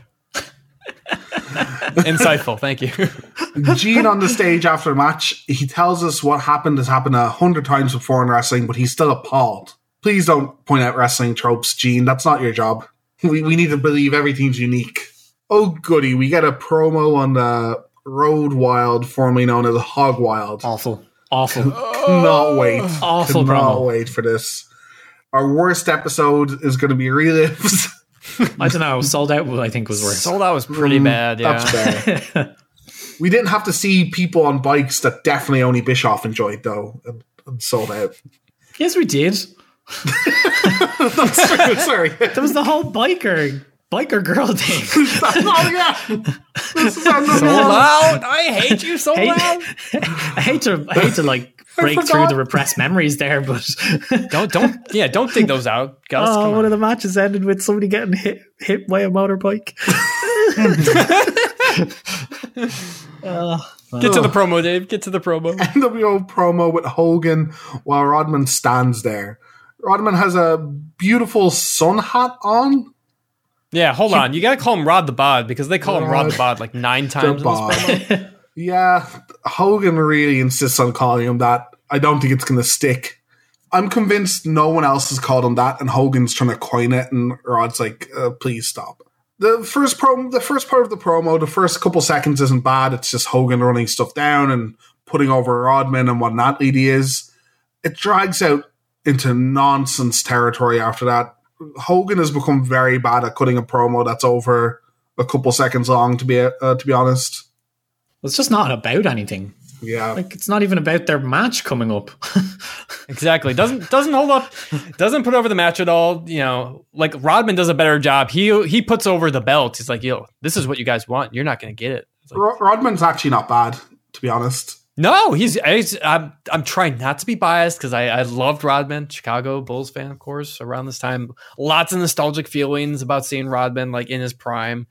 But yeah, he actually impressed me a lot because you guys don't see Hogan with his Nitro promos. It's it's exactly like this every week. It's so boring. You think he would get better, but it just he's gotten worse. Yeah, I I don't. like the pause there. As everyone goes, Yeah, I no, got it- nothing. it- He's you- just you- real bad. you just nailed it. Like, and as I said, I can see why Hall and Nash were scared when they got like teamed with him. He he just can't. he he ca anything over a couple seconds is absolute nonsense, and it's starting to get frustrating. Right. It does. It doesn't help to like his entrances, like including this pay per view. It's like it's an Undertaker territory. It's like three or four minutes of just like coming out real slowly, and then we're gonna talk about how great I am. Play the belt like a guitar, and then pose. Like, yeah, I got it. I, I'm getting close to the point where I fast forward Hogan promos. Yeah, I I, ha- I have Fair. to. I I don't have to watch as much content as you, so it's fine. But every time there's one now, I'm like, oh my god, please someone else talk. I, I can't skip this. I have to talk about it in the cast, but I so badly want to skip it. I want to skip it more than I want to skip you you uh, Morris matches. I'm not saying a lot. Those are like fun train What wrecks to watch, though. yeah, like you can't you can't give out about Hugh Morris and K Dog. Like Shucky, shucky ducky indeed. On to match number seven. Scott Hall and Randy Savage with Miss uh, Elizabeth against Diamond Dallas Page and Mystery Partner. I'm still I'm still into this feud. I'm still I'm not sick of this yet, but we'll see after this match. Hall and Macho out first.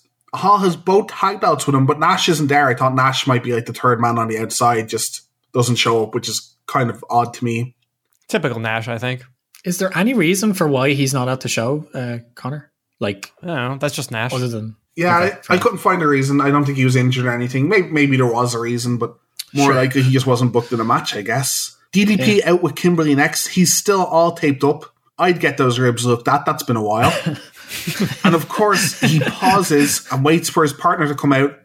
Hennig, Curt Hennig is his partner, not Raven, who's sitting next to the ring. Why would he pause if it was Raven? but uh, Curt Hennig is the mystery partner.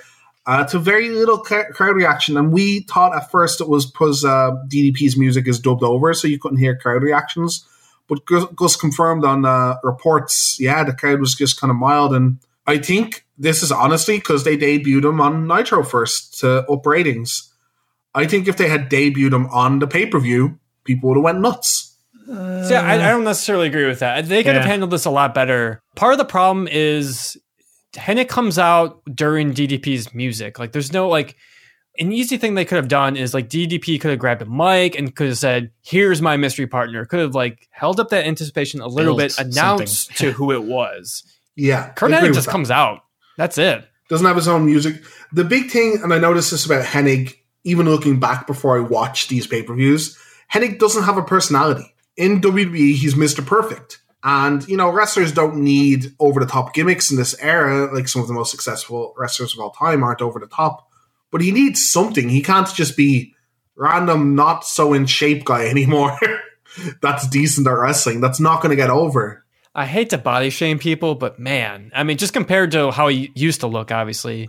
Oh yeah, I, I am not body shaming anyone. I'm just saying he, he used to be in a lot better shape. He used to care a lot more, and I think it kind of shows. Even the way he walks, he isn't that motivated, and I'm not. I'm not sure why. I want to say at this point, it's been four, maybe even five years that he's had a, a reasonably notable match because he was injured. It was more beneficial for him to be injured because of all the the Lloyd's insurance policies that all the wrestlers got around this time. Sure, uh, sure. during the early nineties. So he just sat on a contract and he was an interviewer and announcer for WWF for quite a while. Very good So that's fine. Like, and he was making whatever money he was making, and more power to him and stuff. But it also means that lots of people don't really know who you are anymore. I mean, before he was in WWF, he was in AWA, I think. So I'm not even sure if he You're was right really ever in WCW for all that much. Um, and if it was, it was probably in the mid 80s. So you're talking like almost 10 years since you've been on a show for this company. You're expecting people to just know who he is, which is asking a bit and then you pile on top of the fact that he hasn't really been wrestling for the last four years as well.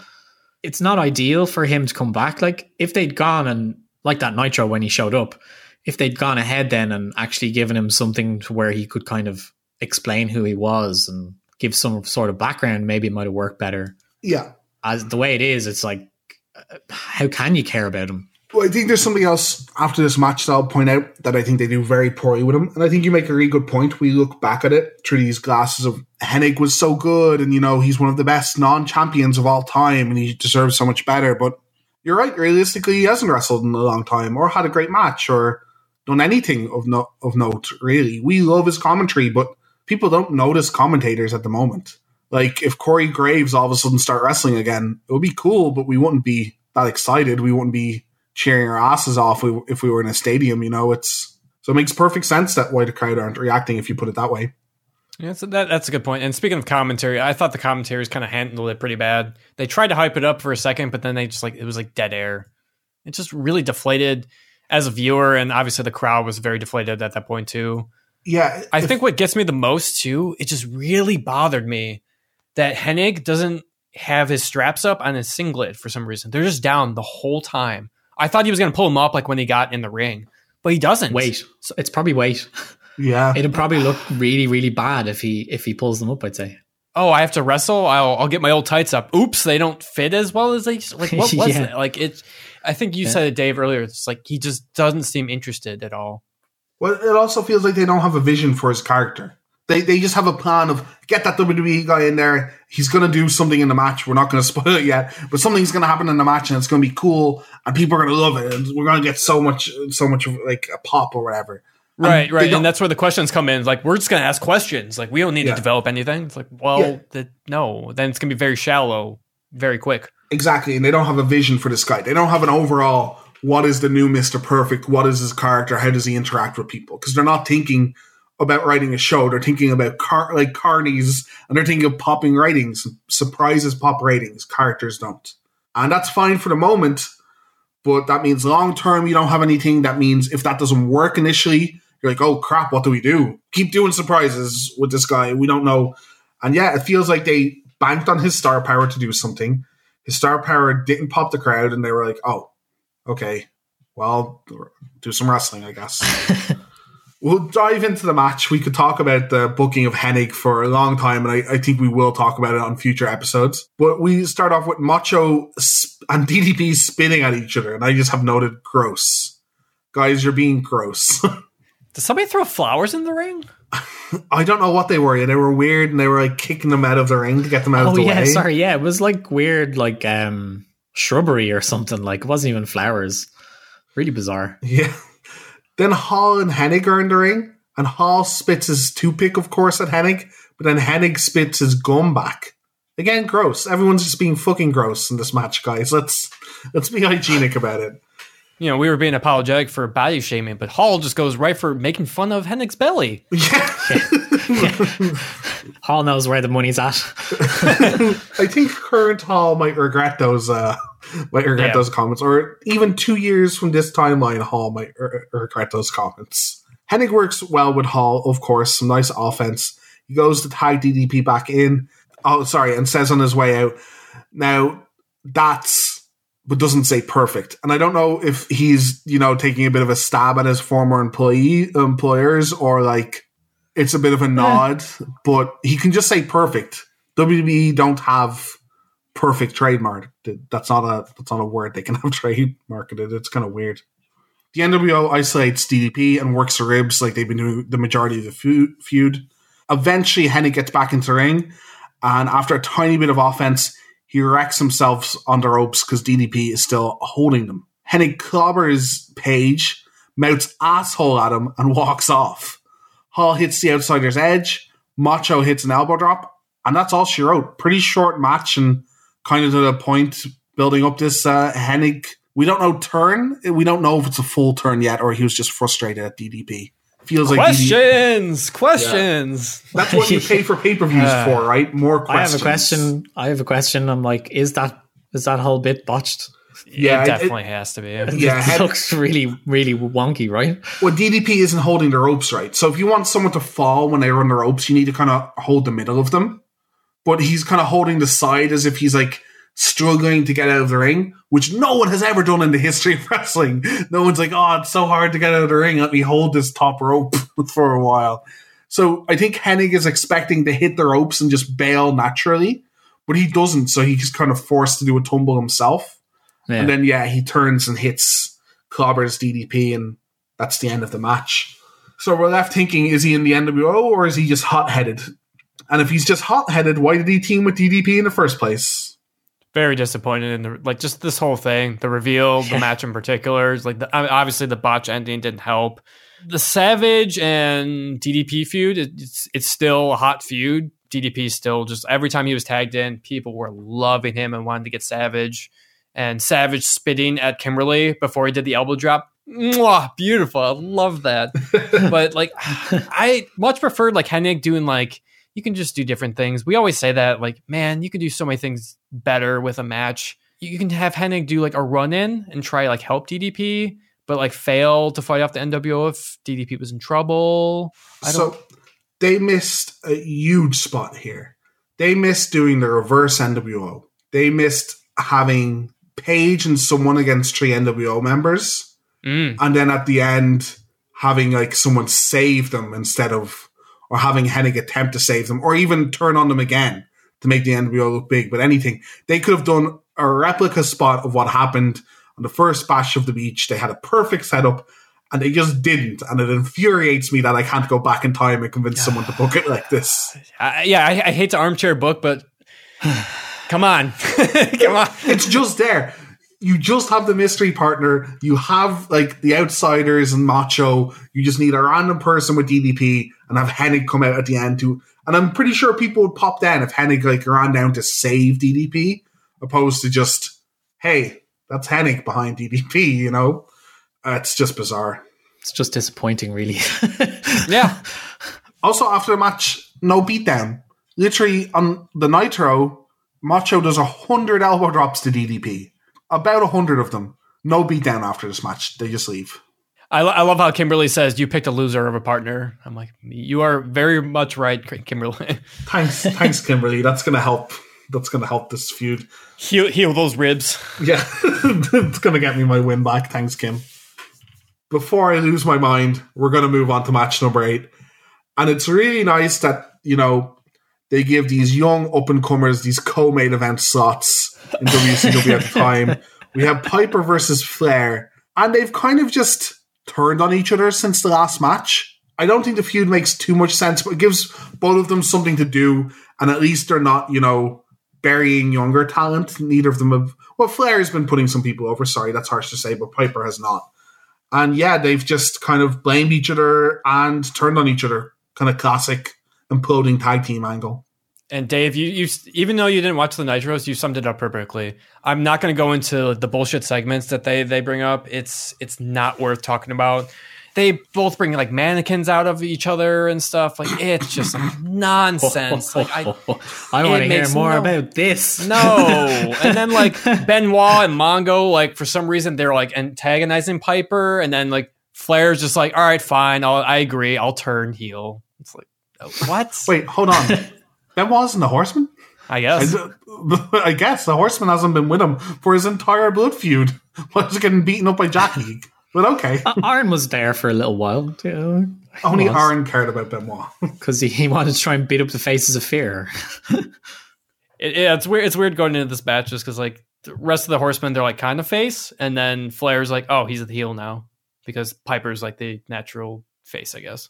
Yeah, I, I would. I would also probably say Piper doesn't want his brand to be heel at this moment, but that's being a little cynical. Uh, It's that's fine. I like Flair as a heel better, anyways. Yeah, yes, for sure. too.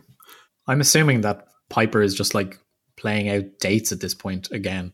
Yeah, Like, oh, we have you for so many, we may as well use you. Flair is out first. Always kind of bothers me that he doesn't have the Horseman music, but Flair is out first. Dusty says, "I don't buy that thing where someone someone's past their prime. What show are you watching? Yeah, they're in their prime. Buy it or not, Dusty. That's literally not how biology works, my friend. There's a nasty raised welt on Rick's back. Did you guys notice this? It's like a tad hmm. distracting. There's like a bulge just close to his spine. No, I, I didn't notice that. I'm sorry to correct you, Dave. Piper actually comes out first because one of one of the one of my favorite Oh. botches of the, of this night is the NWO music starts, but it's like a mistake because you know we Oh, have to play yeah. the NWO music like every other match, and then Piper's music plays. So yeah, Piper comes out first. Uh, start of the match is all Piper. No selling by Piper at all. And Flair selling the hell out of everything Piper does like he's been shot. They talked about how both men are still in their prime, but then how Piper couldn't turn over into figure four because of his hip surgery. That's good commentary. It's good. Good commentary.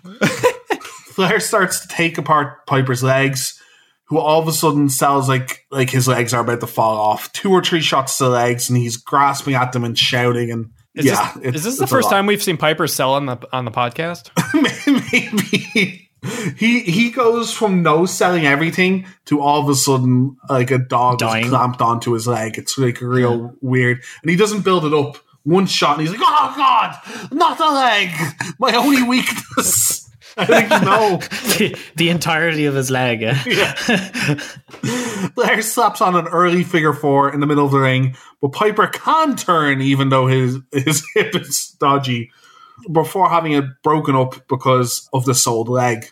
This match is very slow and precise, and they're just trying to get across this whole story of figure four hurts the old man's legs. Neither man has done any real wrestling till Piper tries to put on a sleeper, and Flair breaks it up using a jawbreaker.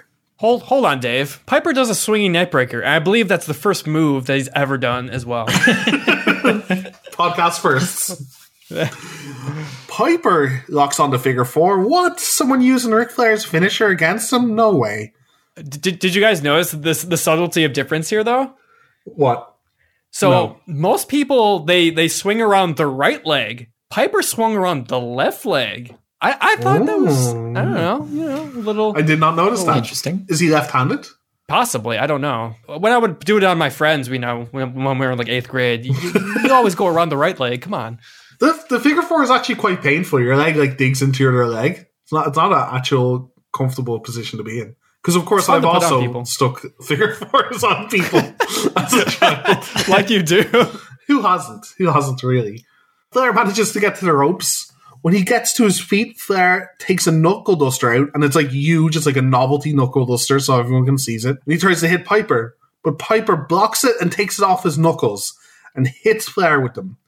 Mon goes out to distract the ref and stop the pin. As he does, Benoit comes off the top rope trying to hit Piper with a headbutt, but he of course hits Flair. Benoit, is so dumb. yep. Like Piper's looking at him when he's standing on top of the ropes. it's like, how do you think this is going to end, Chris?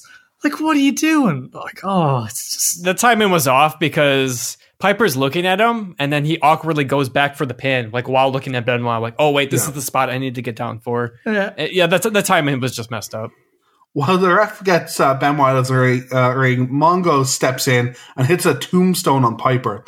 I still keep forgetting that's his finish. It's a pretty, pretty uh, great finish for Mongo. Yeah, no briefcase. No briefcase this time. Both men are down and Flair is able to roll over to cover and only gets a two. That's a tombstone kicked out of. How dare he? Both men are up and Piper locks on the sleeper for the eventual win.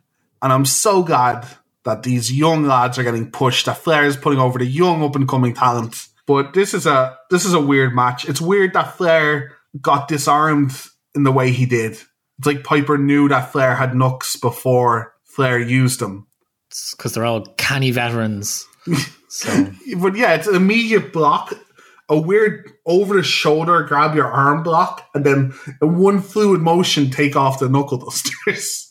there's just matches on this card that I'm just like I don't need to see, and I really feel like you're only on the show because they were forced to put you here, and it's just preventing me from seeing other wrestlers that would be far more entertaining and might actually be promoting a storyline or somebody's ascension through the card. This feels like a waste of Flair. I think Flair still has stuff to offer and people he can put over, and Piper just doesn't. Yeah, I actually agree with both of you in your assessment. But is it wrong that I actually enjoyed this match? I actually thought it was kind of decent. No, I don't mind these guys wrestling. I think it's I think it's fine. As I said, I would hate to see Piper just bury another younger guy.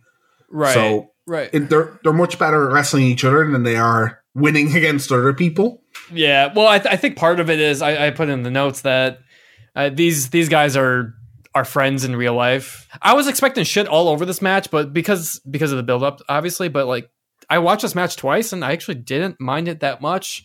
You know, just the two guys having a brawl. It, it does feel kind of a waste, but I don't know. I, I kind of wish this is what WCW was more like. Just utilizing the talent you have on the roster just to have dream matches.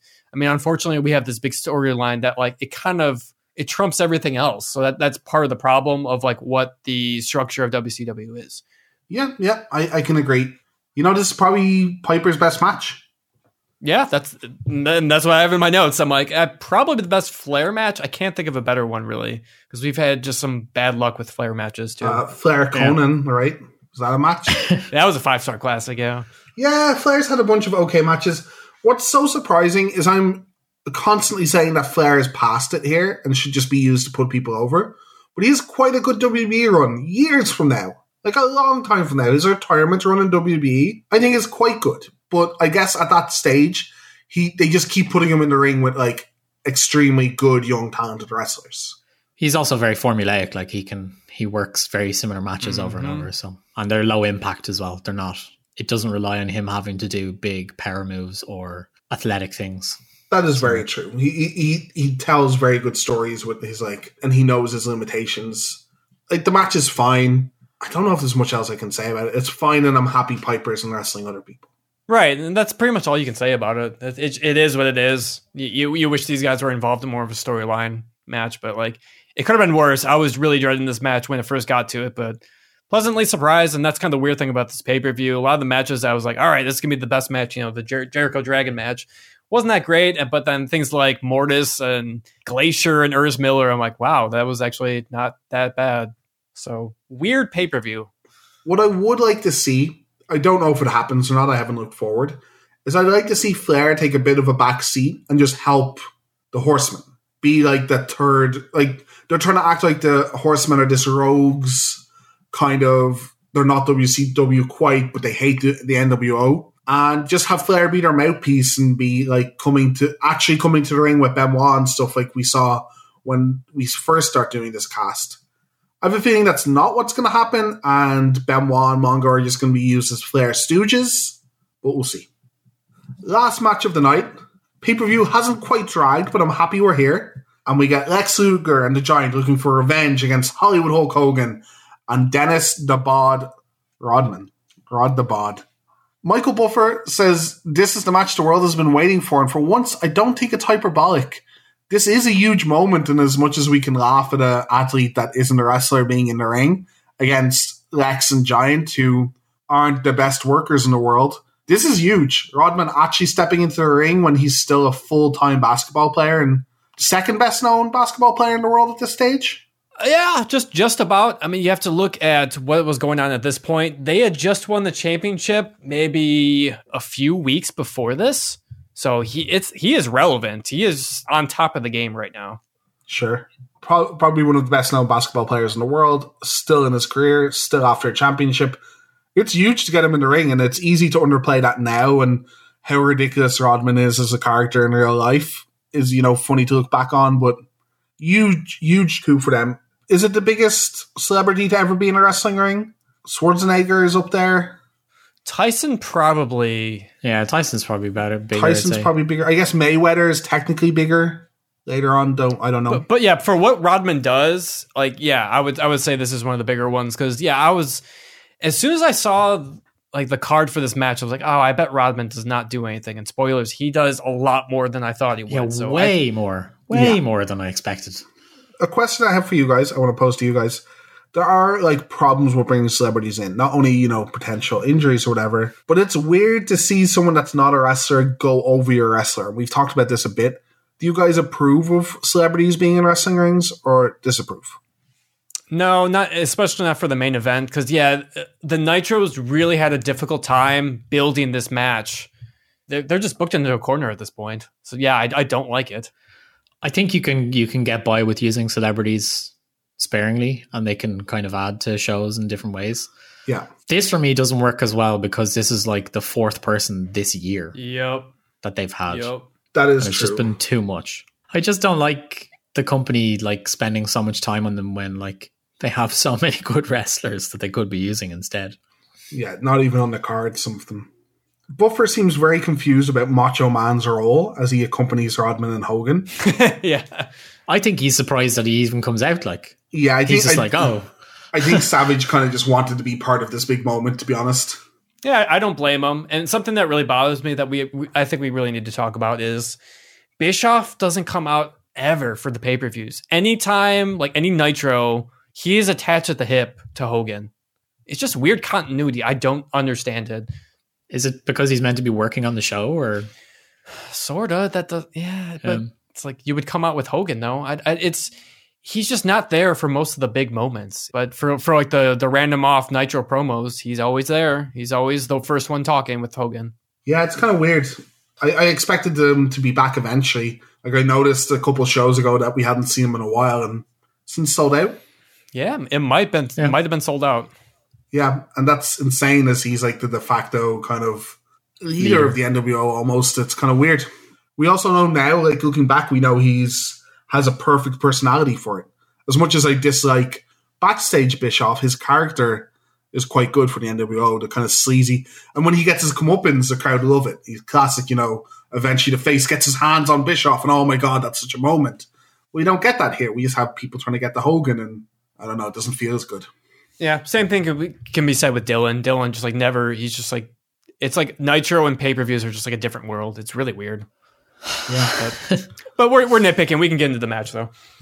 Hogan starts off this match a bit differently than he normally does. All Hogan matches we've seen so far of him bailing to the outside and shaking his finger and baiting the face out.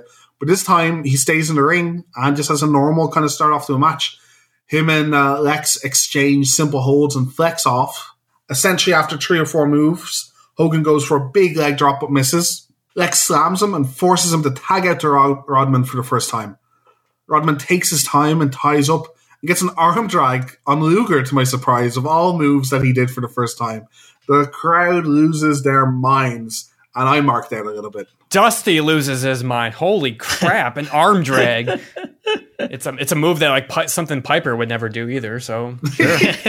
or well, or Hogan, yeah. This is the funny thing. Afterwards, to get his heat back, Lex hits a couple of his own arm, arm drags, shows uh, shows Rodman how it's done, and then hits Hogan with one as he comes into ring. Except Luger's arm drags are piss poor They're like worse than Rodman's, and Rodman must not have learned how to wrestle that much. It's real, real bad. A leapfrog and a shoulder tackle by Rodman sends the NWO crazy again, just celebrating on the outside for such a basic exchange. Rod- Rodman goes to the well again, but gets hit by a big clothesline and needs to tag out. I think this is a pretty great use of Rodman.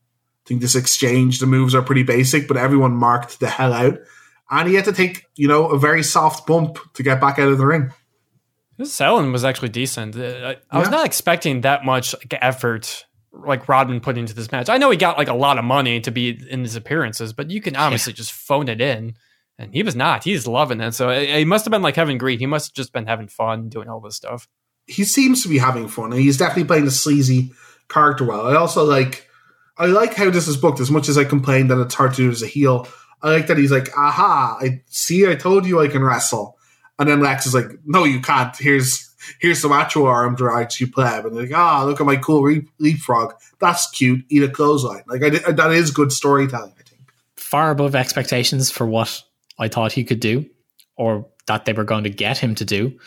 I mean, he's good character work too. Like he he just fits in quite well, but I'm still not happy about him doing anything wrestling related with Luger or the Giant. Yeah, uh, the it's Giant. just it's all cool. I'm like, oh great, like he's he's actually not shit, and like he's making it so that it's passable wrestling and stuff. But it's like he's still making two guys look like complete rubes, and they were world champions like less than in the last four or five years, or whatever. And, Luger's the number one contender. That that I Oh, think yeah. that's what hurts the match the most. Is like we need to be building Luger up as the number one contender, and that's just kind of like a side note. I don't even know if they mentioned that the entire match. No, they, they don't.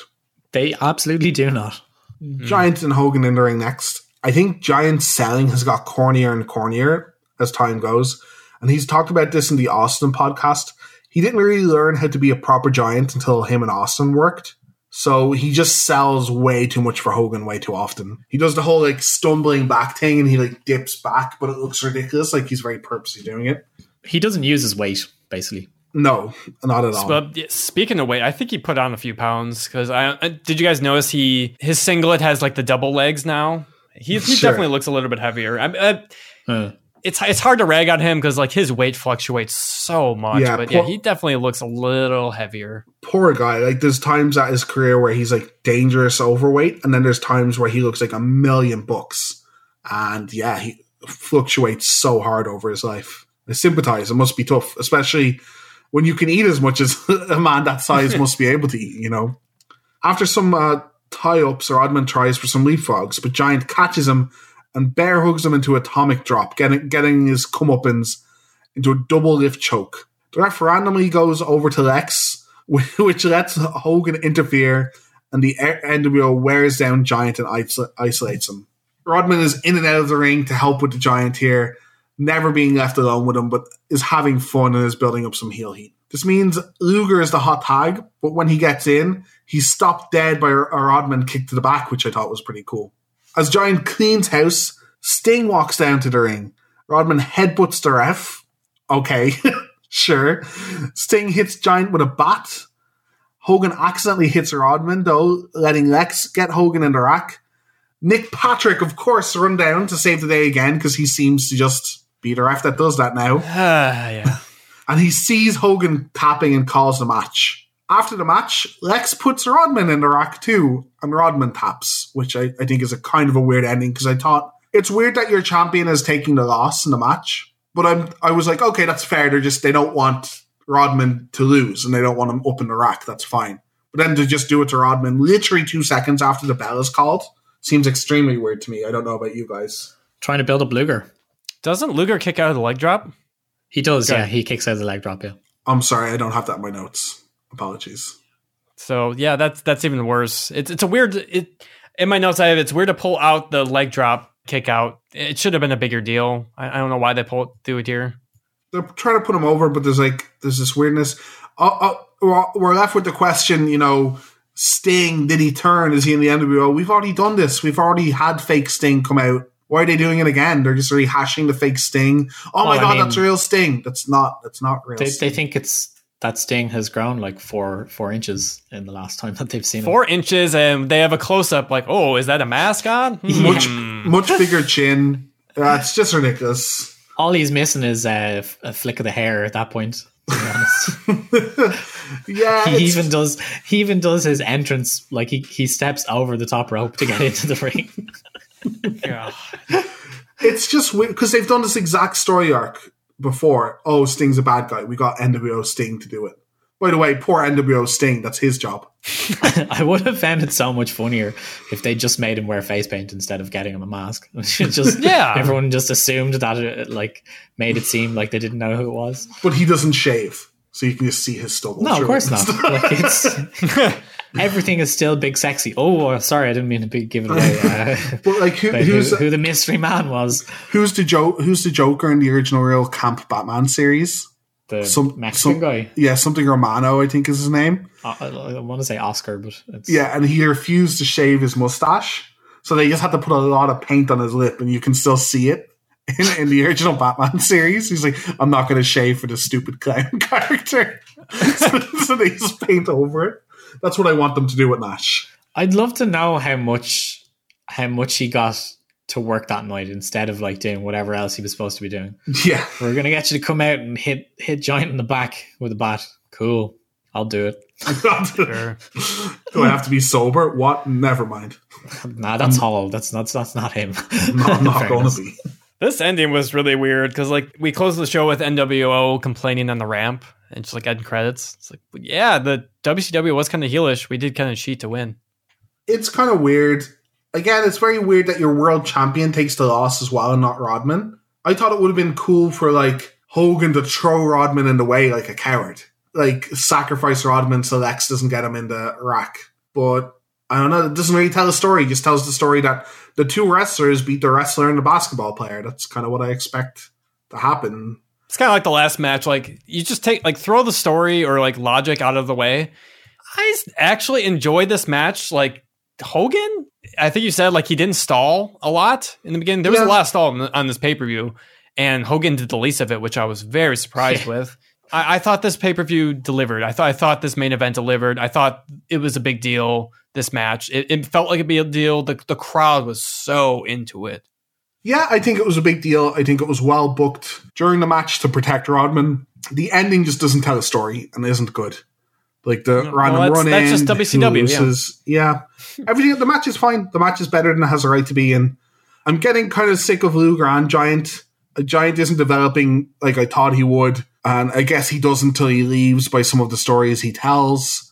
And Lex is yeah, Lex is Lex. He's very one dimensional and I just hope he gets out of the title picture soon. Oh, Dave. Um, yeah, that this match has is way better than it has any right to be. To be honest, when you think when you look at it on paper, you're like, oh god. Yeah, especially with how long it is. When I looked at the network, I was like, Yeah. oh man, there's. I was like, oh, there's gonna be so much like Hogan stalling and and shenanigans and yeah, it, it, whatever, no, it yeah. moved at a decent pace throughout. Yeah, it it's kind of weird. Like the, the whole pay per view is kind of like that. It's like I just don't really expect much from it. Generally, it's better than than you think it'll be. I like there's no actual like bad match on this card, right? Like there's nothing you you out and out go. God, don't watch that. It's terrible. Nothing terrible. Like the Steiners match is bad, but not because it's bad wrestling, just because it's not a match. It's squash on a pay per view, which you never want to pay for. Yeah, I would say maybe J- yeah, Jarrett, the Jarrett one or the Sullivan one, or yeah, probably like that. But they're all like passable. yeah, watchable. Yeah, Yeah, you kind of pass the time easy enough. But it's just that it feels like I'm in stasis watching it. Like nothing has changed over the last six months or whatever. Like next month, I'll probably watch the same pay per view again. yeah, they're, they're really bad at developing. Even the DDP feud, which I'm very invested in, is now kind of just extending itself until they have a good way to end it.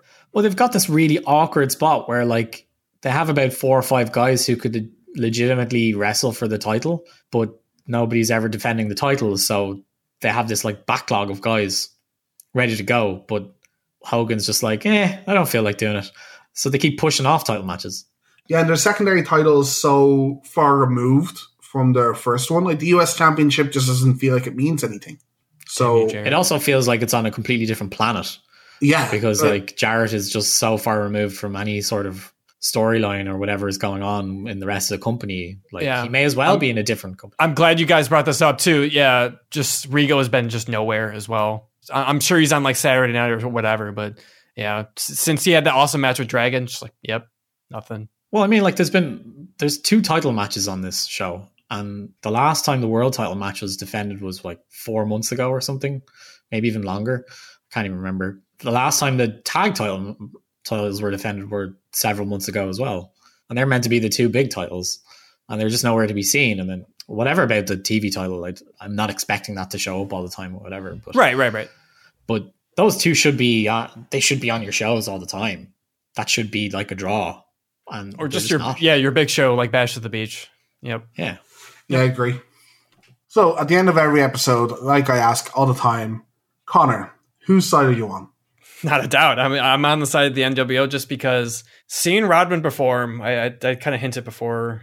This is obviously peak Rodman fandom for me. It, it was just an overload of nostalgic feeling just watching him wrestle. I mean, even though I've never seen him in a match, like just it- it's just a weird feeling. And I will continue to be on the side whenever we see him next, for sure. And uh, as far as this pay per view overall, it was watchable. Glad some feuds finally got resolved. I'm intrigued with the new talent coming in, and hopefully some of the bad talent leaving soon. Jarrett. And in hindsight, I feel like the Luger Hogan match should have been like this month. I feel like it could have been this pay per view. And I get it; they had to like they had to work in Rodman. He couldn't wrestle until the basketball season was over, so they were kind of booked into a corner that had to be this month. And you don't want it at Road Wild, so I don't know. Man, I wish they'd done that. Could you imagine? That would have been amazing. But after all this, like Luger doesn't feel red hot like he was earlier, and being with Giant just hasn't helped. So either way, I'm looking forward to seeing how this plays out. And yeah, a watchable pay per view. I did not feel like it was a slog uh, after my two viewings I did. So thumbs up. Fair. How about you, Fergus? Whose side are you on? I mean, considering the NWO and WCW just seems to be fading vastly into the background for many of the bookers, I have to be purely on the side of big, sexy Sting this time. um, because when you watch him swing that bat, like you can't say no. I mean, who wouldn't want hair that nice or to be that tall and that cool? That's true. Um, it's been a year and not a lot has actually really happened when you think about it in terms of the context of the storyline. I know that certain events will perhaps like provoke more actual things to happen now in the next month or two, but it's still it's been dragged. The outsiders have had those tag belts basically since the beginning. How many times have they defended them? How many times have they actually done anything re- meaningful? Uh, how many times have they had any meaningful matches with the NWO in the last four months, really? Or that the announcers cared? Like it's there and they still exist, and obviously they have the main belt, and it's it's causing a bit of a pall or whatever. But I'd say if you asked people that were watching at the time and they like say they started after they'd heard about the NWO, they probably wouldn't really know the, like half the people that are in it or what's going on with it. They would just be like, yeah, they're cool because I like these guys. It's not cool because the storyline was cool. And it feels like it's already moved on. So uh, the the pay per view itself uh, is, like Connor said, I agree is is good, far better than I expected it to be. Especially considering like how poor they've had for certain pay per views. This was remarkably refreshing in terms of people's performances and ability. So like Connor as well, I'm looking forward to newer people, hopefully clearing out some of the other guys. They have way too many guys at the top already at the moment, and that's a big issue for them. And I think that's going to cause more problems, I think, if I'm remembering correctly. So we'll see. Yeah, that, that brings to mind there was there was no Konnan or Hugh Morris, so Yeah. thumbs up on that. No K Dog. Okay, Dog. Um, yeah, excuse me, no K Dog. As for me, I think I am coming down on the side of Raven. I'm in Raven's flock, third option, because both sides, as you guys have pointed out in length, kind of floundering. Nothing's really happening, and I'm waiting for something to happen. I, I don't think there's much else to add about the show. I think you guys hit the nail on the head. Fine show, way better than the card implies it would be, but really disappointing that one of their main, their big three shows developed essentially nothing besides a mid card turn that we don't really care about. It's probably like top three of what we've watched in terms of wrestling, like whatever. But I think Well, I think, Right, right. I think what stops it from being like top three is there's plenty of terrible shows that I'm fine I watched because there was two excellent matches. None of these matches were excellent. None were close to excellent. Right, or like storyline. So like Fall Brawl's not a good pay per view, but it's like this the Sting storyline was like what Yeah, I liked about fir- it, though. First Bash in the Beach has like a good opening match and then has a big storyline at the end of it, you know? There's lots of pay per views like that. One good match, one actual relevant piece of storyline. This is all. It is sad that your a marquee pay per view is all holding patterns because Mhm. they might have plans for these guys in the future, but they don't want to pull the trigger until the Rodman thing is out of the way. So this whole thing is about Rodman, and yeah, Rodman did a lot. He was fine. He was absolutely fine in the ring, and he told the story. But it's not going to mean anything besides spiking the buys and the ratings at the time. So maybe at the time it would have been a lot of fun to watch, but certainly now, looking back, it's not great. That's us for another edition of the WCW versus NWO podcast. Follow us on social media. You can find us on Instagram, Twitter, Facebook under the handle WCW versus NWO podcast. Where else can they find us, Connor? Well, Dave, they can check us out on Vimeo. I did a, a nice little video on the great match that we had, uh, K Dog versus Hugh Morris. We're gonna bring that up every time because we love that match. You should check it out. It is on Vimeo.com slash WCW versus NWO podcast. You should check that out. Hopefully, get to do more video content in the future. From me, Connor, and Gus, thanks for listening, and join us next time when Lexi gets flexi.